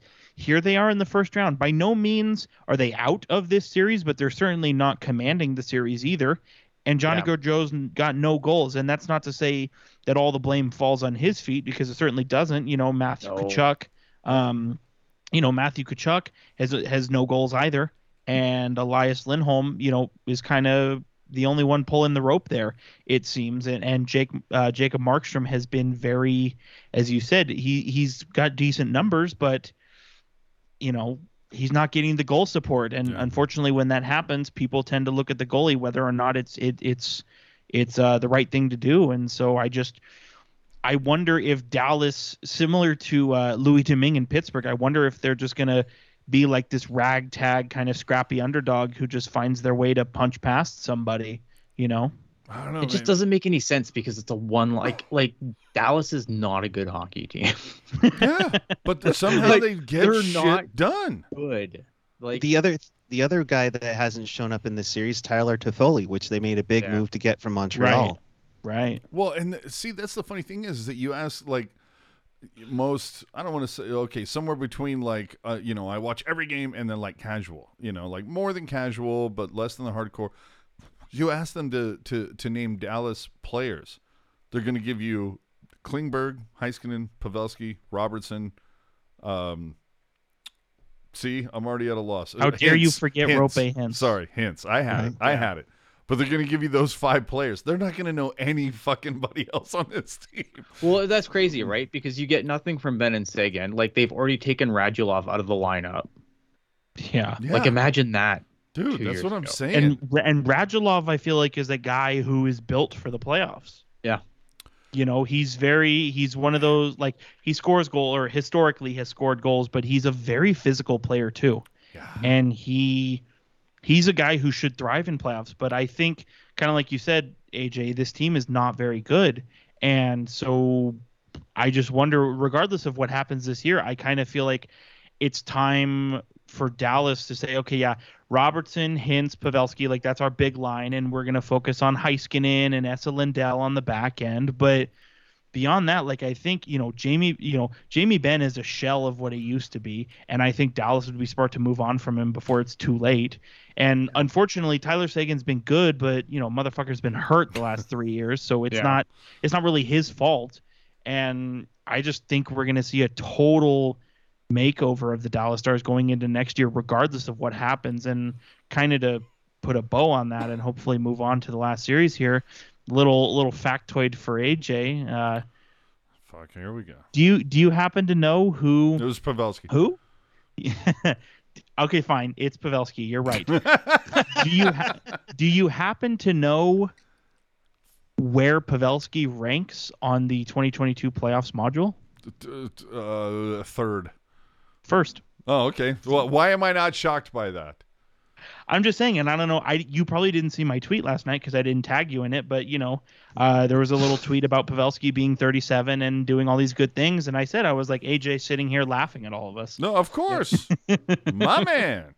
But well, we're gonna see what happens. Uh, y the thing that that to to put a bow on the Stars Flames thing, I just get a kick out of the fact that like seven weeks ago there was all this talk about the Stars moving Pavelski. Klingberg wants out. You know, like there was a lot of talk about pieces being moved when they're sitting on the bubble, and here they are. You know, up two one on the Pacific Division champs. You have to, and the next game is in your barn. Yeah. Scrappy Dude. underdogs. All right. Uh, finally, Oilers Kings again currently happening right now. Edmonton up two one in the series. L.A. up two nothing in the game with 7:40 left in the second. So Oilers lead this one 2-1. Now, jerk, I'm not going to uh I'm not going to pile on. I'm not going to tell everybody that you said, you know, like 6 7 weeks ago that you took LA because, you know, information changes which affects outlooks. Originally you said LA, but you changed your your tune to Edmonton. How you feeling about this because dude, Edmonton's scoring fucking goals up in this bitch in the last two games. Dude, 14 to 2? I mean, the good, you know, the good teams find a way to win, right? And I think that's what Edmonton is. Edmonton is clearly the better team in this series, and and you know what I what I did Clearly say, overcome, overcoming their goaltending. right? And what what I did say was that you know even though I pick Edmonton to win, I believe Edmonton will win. It would not shock me if LA found a way to win. Similarly to Dallas, they're kind of that scrappy underdog a little bit, but I think with Edmonton, I mean, yeah, you're right. The goaltending has is it's it's a little scary. I'll be totally honest with you. Yeah. It- On it- both it's a li- sides. it's a little scary, you know, whether it's Mike Smith or whether it's Koskinen. Or But quick. Yeah, but you know what though? Mike Smith has held it in there, 946 save percentage, and like you said, the Kings are getting just bushel baskets full of goals, my man. Like it's No, just the Oilers. There's I'm sorry, yes, the Oilers, like, you know, they okay, so they only get three goals in game one, but it was a one goal. Didn't, didn't Kane have a hat trick in game three? Well, that's what I'm saying. You know, game one, game one, they lose by one. Okay, big deal. It's a coin flip. But like you said, games two and three combined, they have 14 goals. And yeah, they got no goals tonight, but there's still a lot of game left to play. Uh, I mean, Ian, at this one, it, I'll be. I gotta be honest with you, Ian. Uh, there was a lot of times where I was just like, man, I feel like RNH gets a lot of extra pub, and I don't know that I see too much to back it up. But this He's their play, teddy bear. uh, I was gonna Yeah. say, but this playoffs though, dude, that RNH has been some shit. Yeah, I think I, I think um it's hard to stand out on a team that has Connor McDavid and Leon Draisaitl. Like obviously when you're in that shadow, you everything everyone looks small, I think. Um I think the thing about this LA team, like I, I picked Edmonton to win this series, but the thing about this LA team is like this LA team it doesn't matter. They win, they lose, it doesn't matter. They're playing with house money. money. Yeah, it's house money, right? Whereas like Edmonton has everything to lose because if Edmonton doesn't get out of the first round again, like what a disaster for them, right? Whereas like if if you know like Edmonton you come back and win this game seven two and then wax them, you know, eight nothing the next game and Still LA's like okay, Fuck all. Yeah, yeah. like it, LA's fine. Um, LA comes out of it just fine. Um, so I I, think uh, that's clearly- a dangerous thing. Clearly punching up LA. Oh yeah, ab- absolutely. And I think it's like they're they're obviously a team on the rise, but you know, it's not their time now.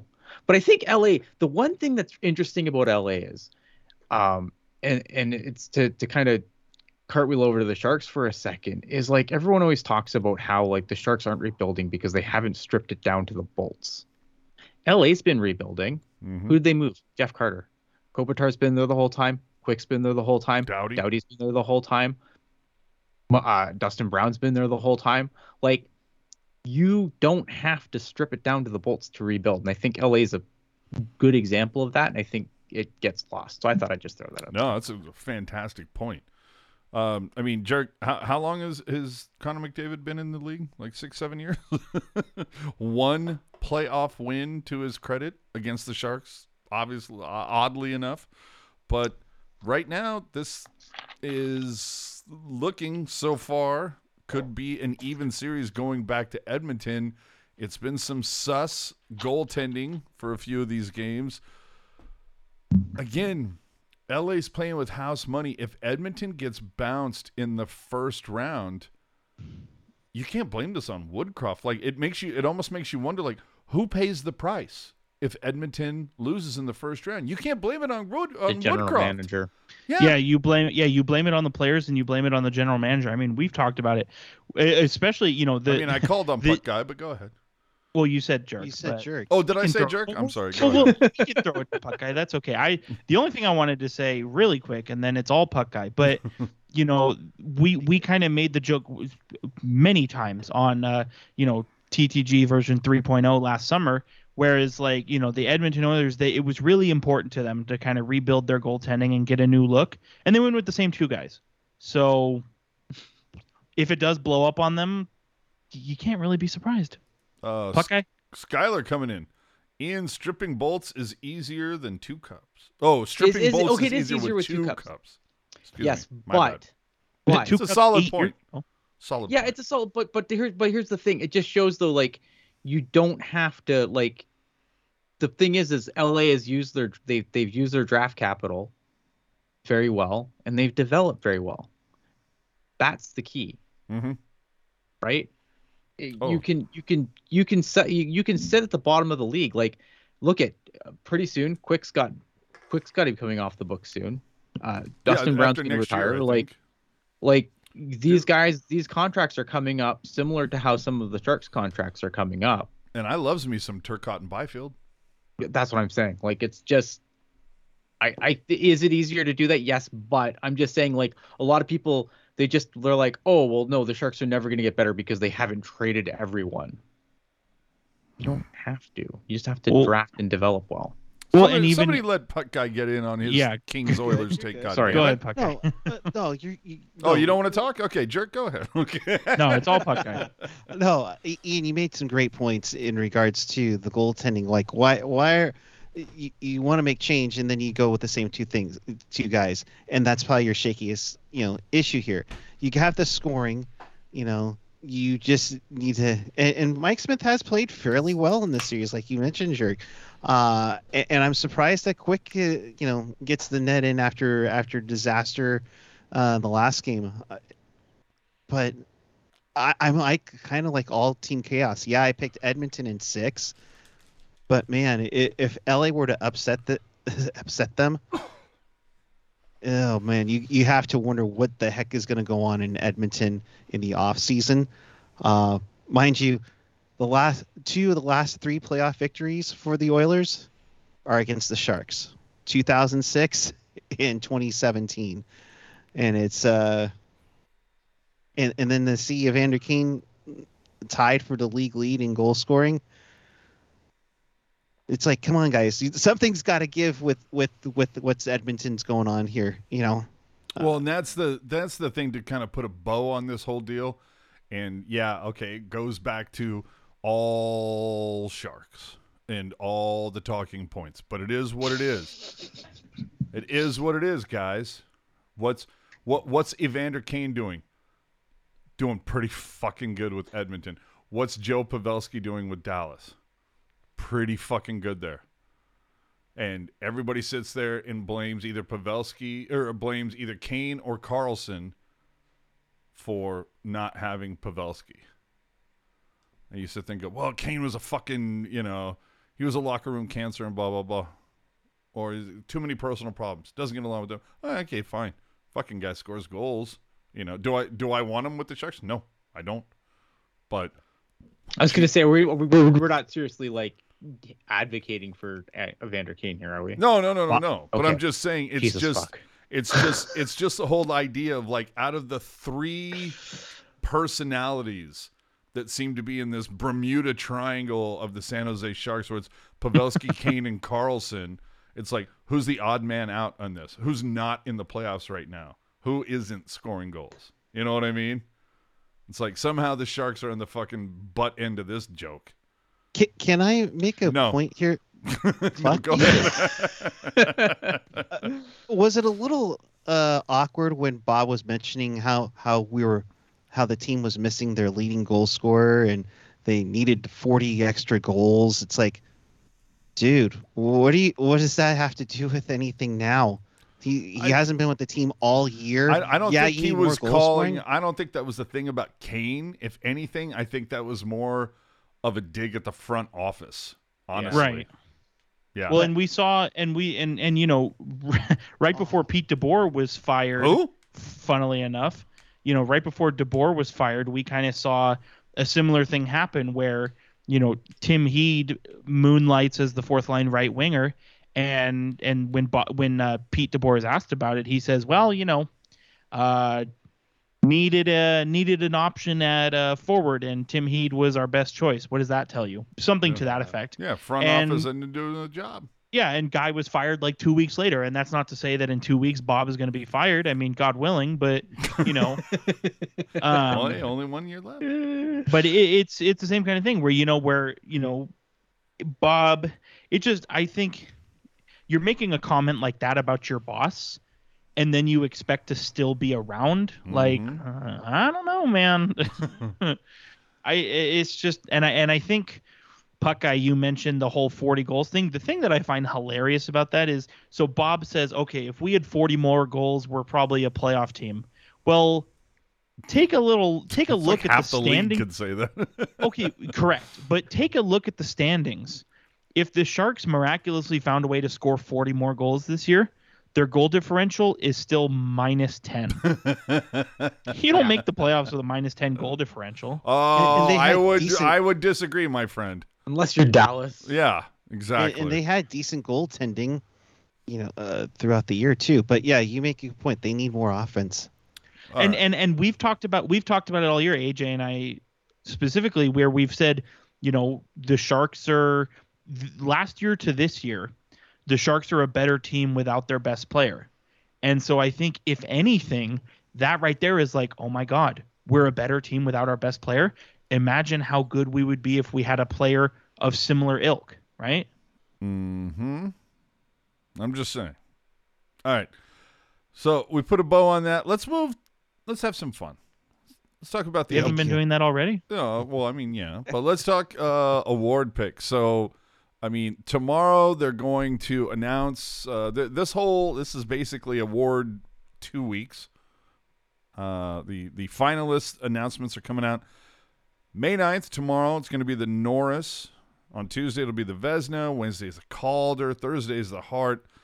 Friday will be the Lindsay. And then the following week, Masterton, then Selke, then Byng, then Adams, then Clancy. For the giggles, uh, Teal Town wanted to get in on this and say who our nominees would be. Now, uh, Jerk is uh, he he is one of those people that loves to cobble together all the picks into one big beautiful pick. But if you usually yeah, but if you want to see what everybody's individual ballots are, save Dana and Landy, you will be able to find it on this uh, on Teal Town USA, the post for this one. For whatever reason, Dana and Landy were unable to. Uh, to you know what it was? They were caught stuffing the ballot. but anyway, let's uh, Jerkman. Let's start with the Norris. Where where So what? So what? So what? You just want? Do you want like um, Teal Town USA's three nominees? Is that what you want? Sure. Okay. Or or or we can bandy about the four that we chose, but we can give Teal Towns on the post. So okay. So here. Okay. Here's what we'll do. I I'll think that would say be more fun, to be honest. sure. So I'll say who we Who? you know who Teal Town USA's nominees are, Mhm. and then maybe once all the awards are distributed, then we can talk about who our winner was and see kind of how we relate. But that's weeks away. Um. So you said the Norris Trophy, correct? Yes, sir. So for the Norris Trophy, and I'm just reading these is is this is going to be in alphabetical order. So don't think that this is the finalist ranking or anything. It's just alphabetical order. Teal Town USA's top three for the Norris Trophy, they're finalists. Victor Hedman from Tampa Bay, That's number one.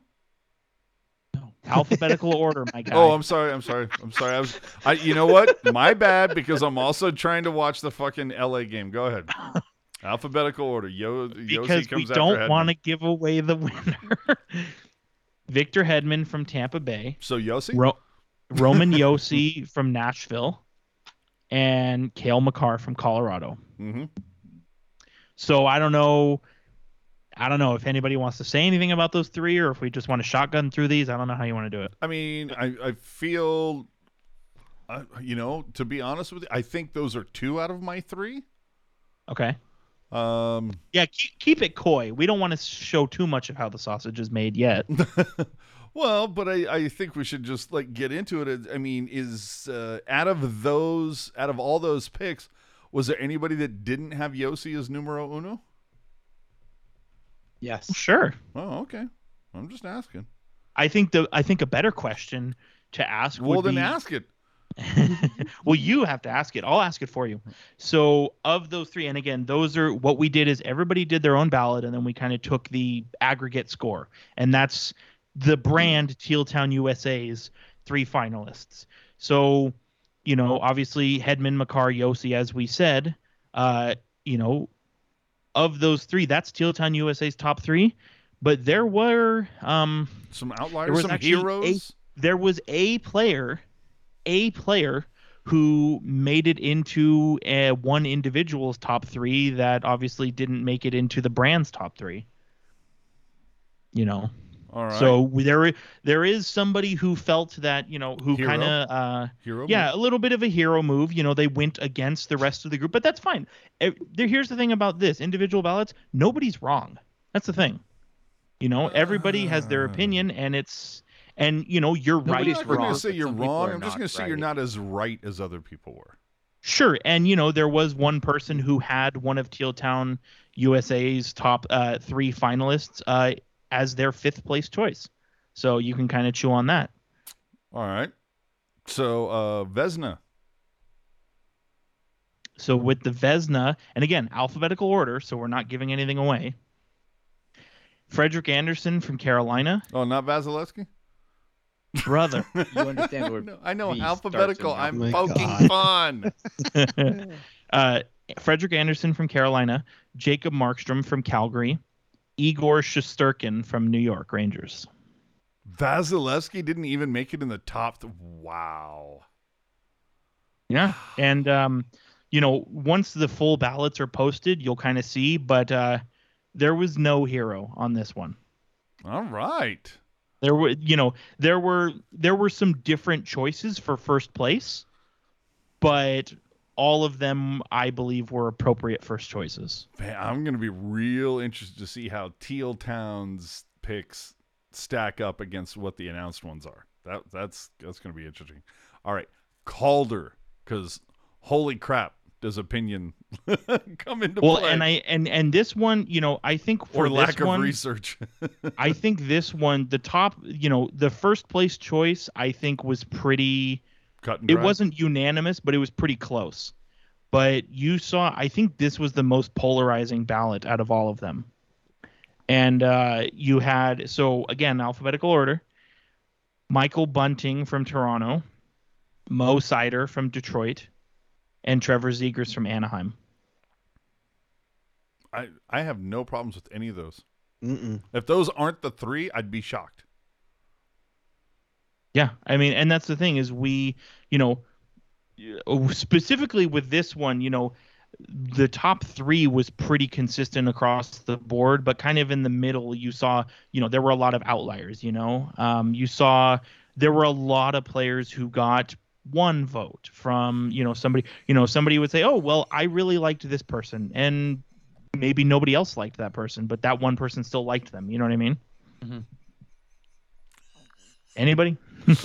Uh, all right. And you know what? While we're doing this, I mean, if you have a pick, throw it out to the chat. All the people that are uh, nice enough to join us. I mean, who's your Noah, Norris pick? Who's your Vezina pick? Who's your Calder pick? Let, throw them in the chat right now. We're gonna move on to the Hart right now. What? Give us the three for the Hart and chat. Do us a favor. Tell us your Hart pick. So we have alphabetical order Jonathan Huberdeau from Florida, Auston Matthews from Toronto, and Igor Shesterkin from, or I'm sorry, ha, Connor McDavid from Edmonton. There was a little bit of fuckery there. And, and you know Connor what McDavid. though, I and and, and this is not me be, uh, trying to be a dick at all. There may be people that are somewhat new to hockey or new to our podcast that are not aware of what these trophies represent. So we should just put it out there. Norris, best defenseman, Vezina, best goaltender, Calder, best rookie, Hart is but what basically Most valuable MVP player. most valuable player, but it seems like it's kind of like you know to their team, you know. Well, because there, it's weird Most because so player is voted by the media. Uh, by the media. Yeah, yeah. that's the thing. So the Hart Trophy, it, it's weird because so the Hart Trophy is it's It's very MVP, MVP according to the media, but then you have the Ted Lindsay, which is ostensibly MVP according to the players.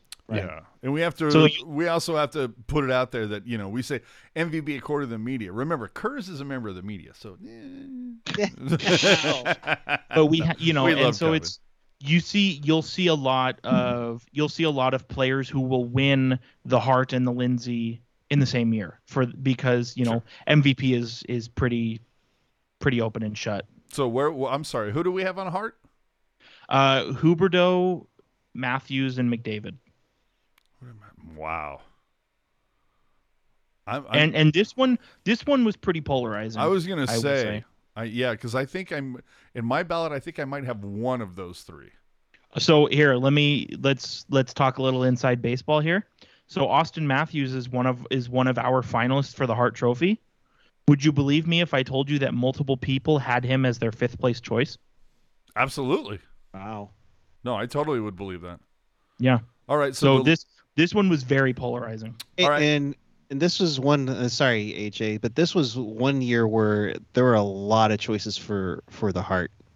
hmm uh, Lindsay Award you said was Uh, we didn't do uh, voting for the Ted Lindsay only because it's very players. similar to the Hart Trophy, and yeah, we're not Yeah. players. exactly. We're also So- not really media, but you get the point. yeah, and and Masterton kind of same boat.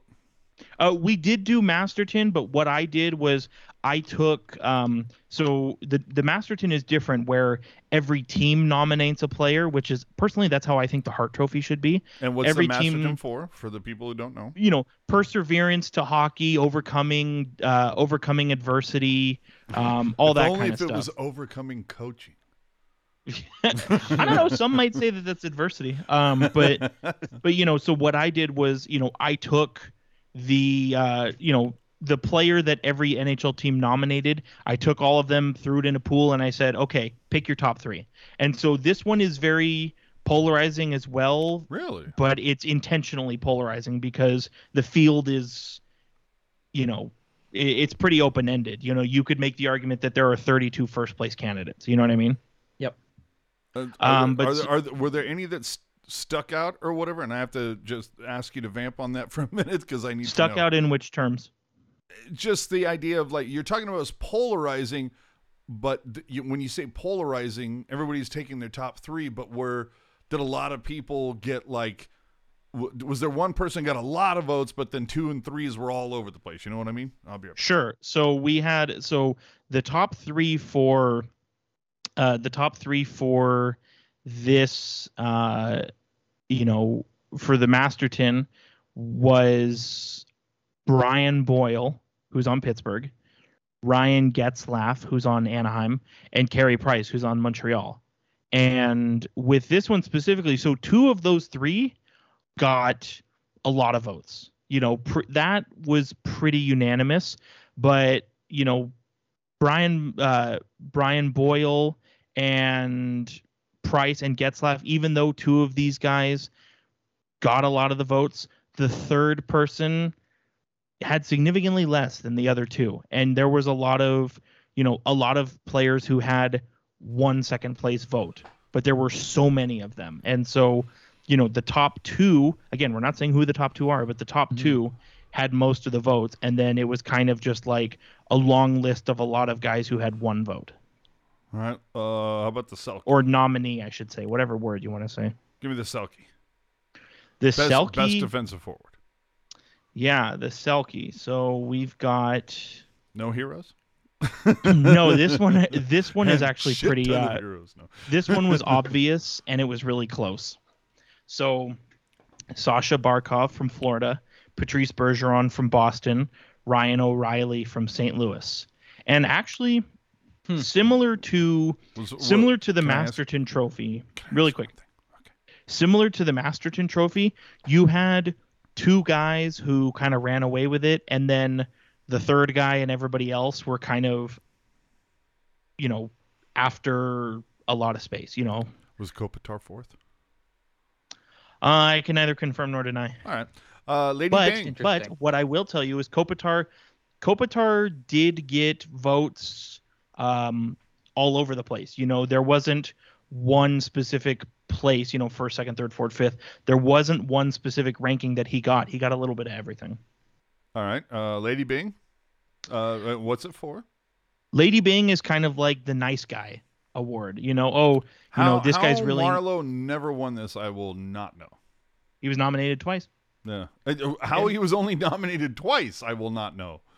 and so this one this one um you know we saw a lot of a lot of people who got a vote you know or i should say who received a vote like um, a lot of players who got one vote from a bunch of different people. And so it's pretty open ended here but your top three you're looking at josh bailey kyle connor and ryan pulock. And again i'm not going to say which one we'll obviously get into that later but the winner of the lady byng not even close.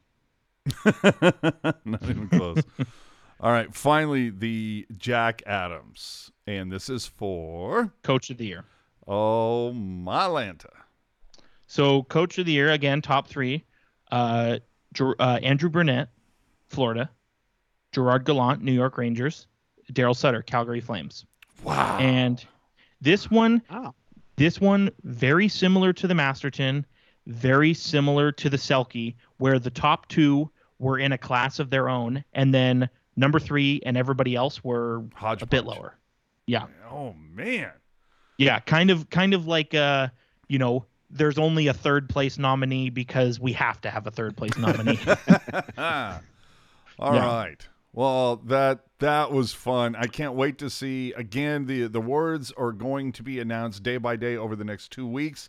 But if you want to know what the peeps from TLT Teal Town USA think, we'll see how the aggregate does. We're going to post it person by person ballot along with the aggregate. Yes?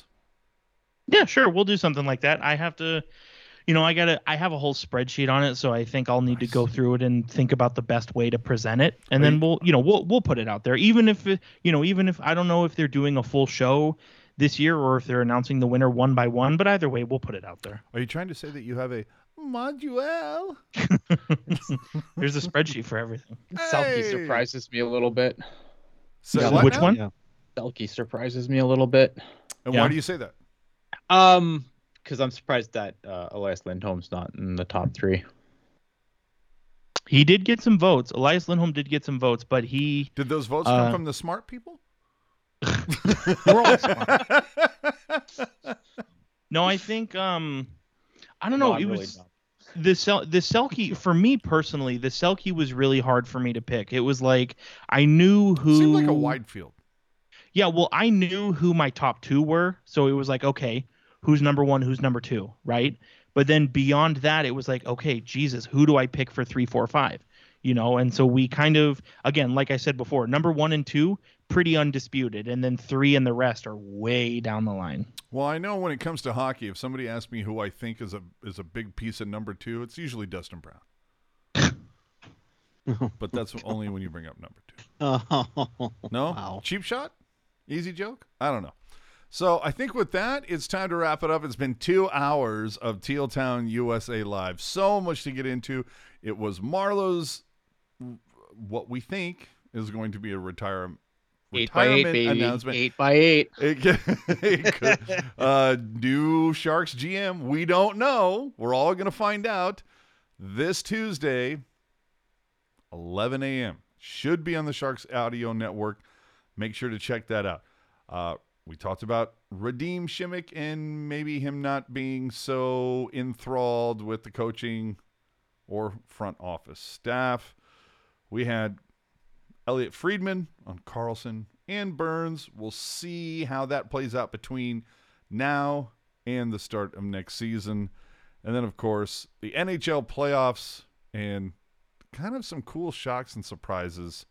I'm still a little tilted that Florida does not have the lead in that one. And then, of course, the NHL award pick. So, with that, of course, we want to encourage all of you once again to please, hey, hit the subscribe button. Follow us on the social media. There's so much to choose from. If you ever want to support us during a live show, you can use the super chat option. If not, hey, you're on a delay. It's all good. Hit us up on Venmo. Little, little something in the tip jar at Teal Town USA. So with that, I think it's the best opportunity in the world. And yes, I said opportunity, not chance, not look, oh boy. but this is the chance for your famous last words. We will start with one, Mr. Buckeye. Well, thank you for having me. I'm not used to being on Sunday nights at seven, so I appreciate you guys. Yeah, Ian. Uh, okay, you. No. Go ahead. But what? But I say, almost made Ian spit it. I almost made him spit it. uh, we will be live doing a live reaction to the NHL Draft Lottery on Tuesday night. So be on the lookout for that. So yes, hit that subscribe button, hit that notification bell. Currently, you know Sharks three percent. Yes. Three percent. They are in the eleventh spot, uh, so they have a chance to to uh, win the lottery for the first time ever. Uh, there's also a chance that they could be picking as far as thirteenth, but again, slight chance. Everybody Uh, listening to this Twitter. podcast has a chance to win the lottery for the first. Exactly. Yeah, puck guy fourteen. Okay, Ian, your famous last words. Uh, famous last words. Uh, I got COVID. I lived. Thank God. Um, Ironic that it's famous last words there. famous right? last words. Yeah, Yeah. no, I, No, they it's were not my yeah, last if words. you had got COVID and didn't live, would you be here right now? I don't know. maybe you never know. Be floating like that hockey jerk ghost right up here, right here. right. Oh, jeez. Um, yeah, I mean, look, it's going to be an interesting summer for the Sharks. Uh, I feel like, you know, we say this every year, but this year is going to be no different. Um, and we're going to obviously look at, we're going to keep pumping out content because that's what we do. Uh, so, like Puck Guy said, you know, we got like live reactions coming up to draft lottery. And obviously, as news happens, we'll fix it. If it breaks, As we'll fix it yeah, as it breaks, we'll fix it. Um, and yeah, I mean, so obviously, stay tuned. Uh, more, more, more of this to come. This is not a one-off. There, there'll be more of this. I promise. And finally, one Mister Senor Jerk.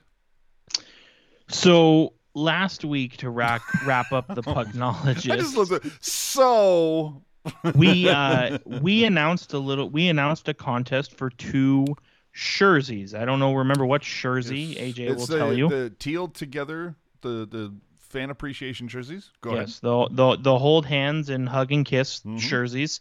And uh, so what we said was the way to enter the contest was you were supposed to email me hockeyjerk10 at gmail.com with your prediction for the Barabanov contract, whether that's with the Sharks or another team, and the Ferraro extension. And we got eight people to email about the Barabanov contract, only four for the Ferraro extension. So What the shit? if so if you're interested in in one of the uh you know the jerseys that was inspired by our own puck guy 14 uh you need to send me an email with your prediction for those two contracts and whoever is the closest is that correct? is- by the way, yeah No, looks I- good. Whoever is the closest is is is going to win a jersey. And obviously probably what we'll look at is we'll probably look at you know okay who's got the years correct? And then from that group of people who's the closest on the dollars? And if nobody has the years correct then we'll go straight to the dollars. And if nobody's even close then you know maybe we'll do a runoff. Who knows? But that's the contest i know i know aj's wife is just desperate for the closet in that room to be emptied so please send me your emails my wife. So at or um, well, not at the email hockeyjerk10 at gmail.com. that's it All right. Come on. It's it's it's not that hard, people. I mean, you're getting a jersey. Yes, it was designed by somebody else and it was pro, uh, produced by somebody else and it was distributed by the Sharks. But I have it on good authority that it was inspired by Puck Guy 13, 14, and that enough. 13. Sorry. You fuck guy. I blame the chat. I blame Al. He said 13 in the chat. It messed me up.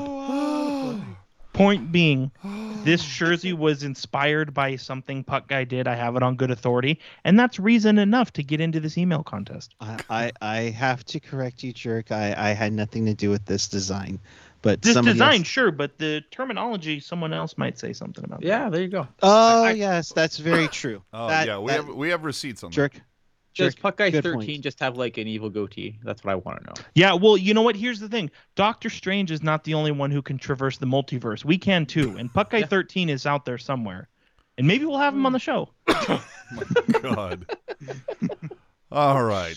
So with that, remember to subscribe to us on YouTube, follow us on social media, listen to the podcast, blah blah blah. You know everything. So we're again, as Ian said, when Sharks news breaks, we're we're gonna be here to fix it, and it's Mhm. it's gonna be live.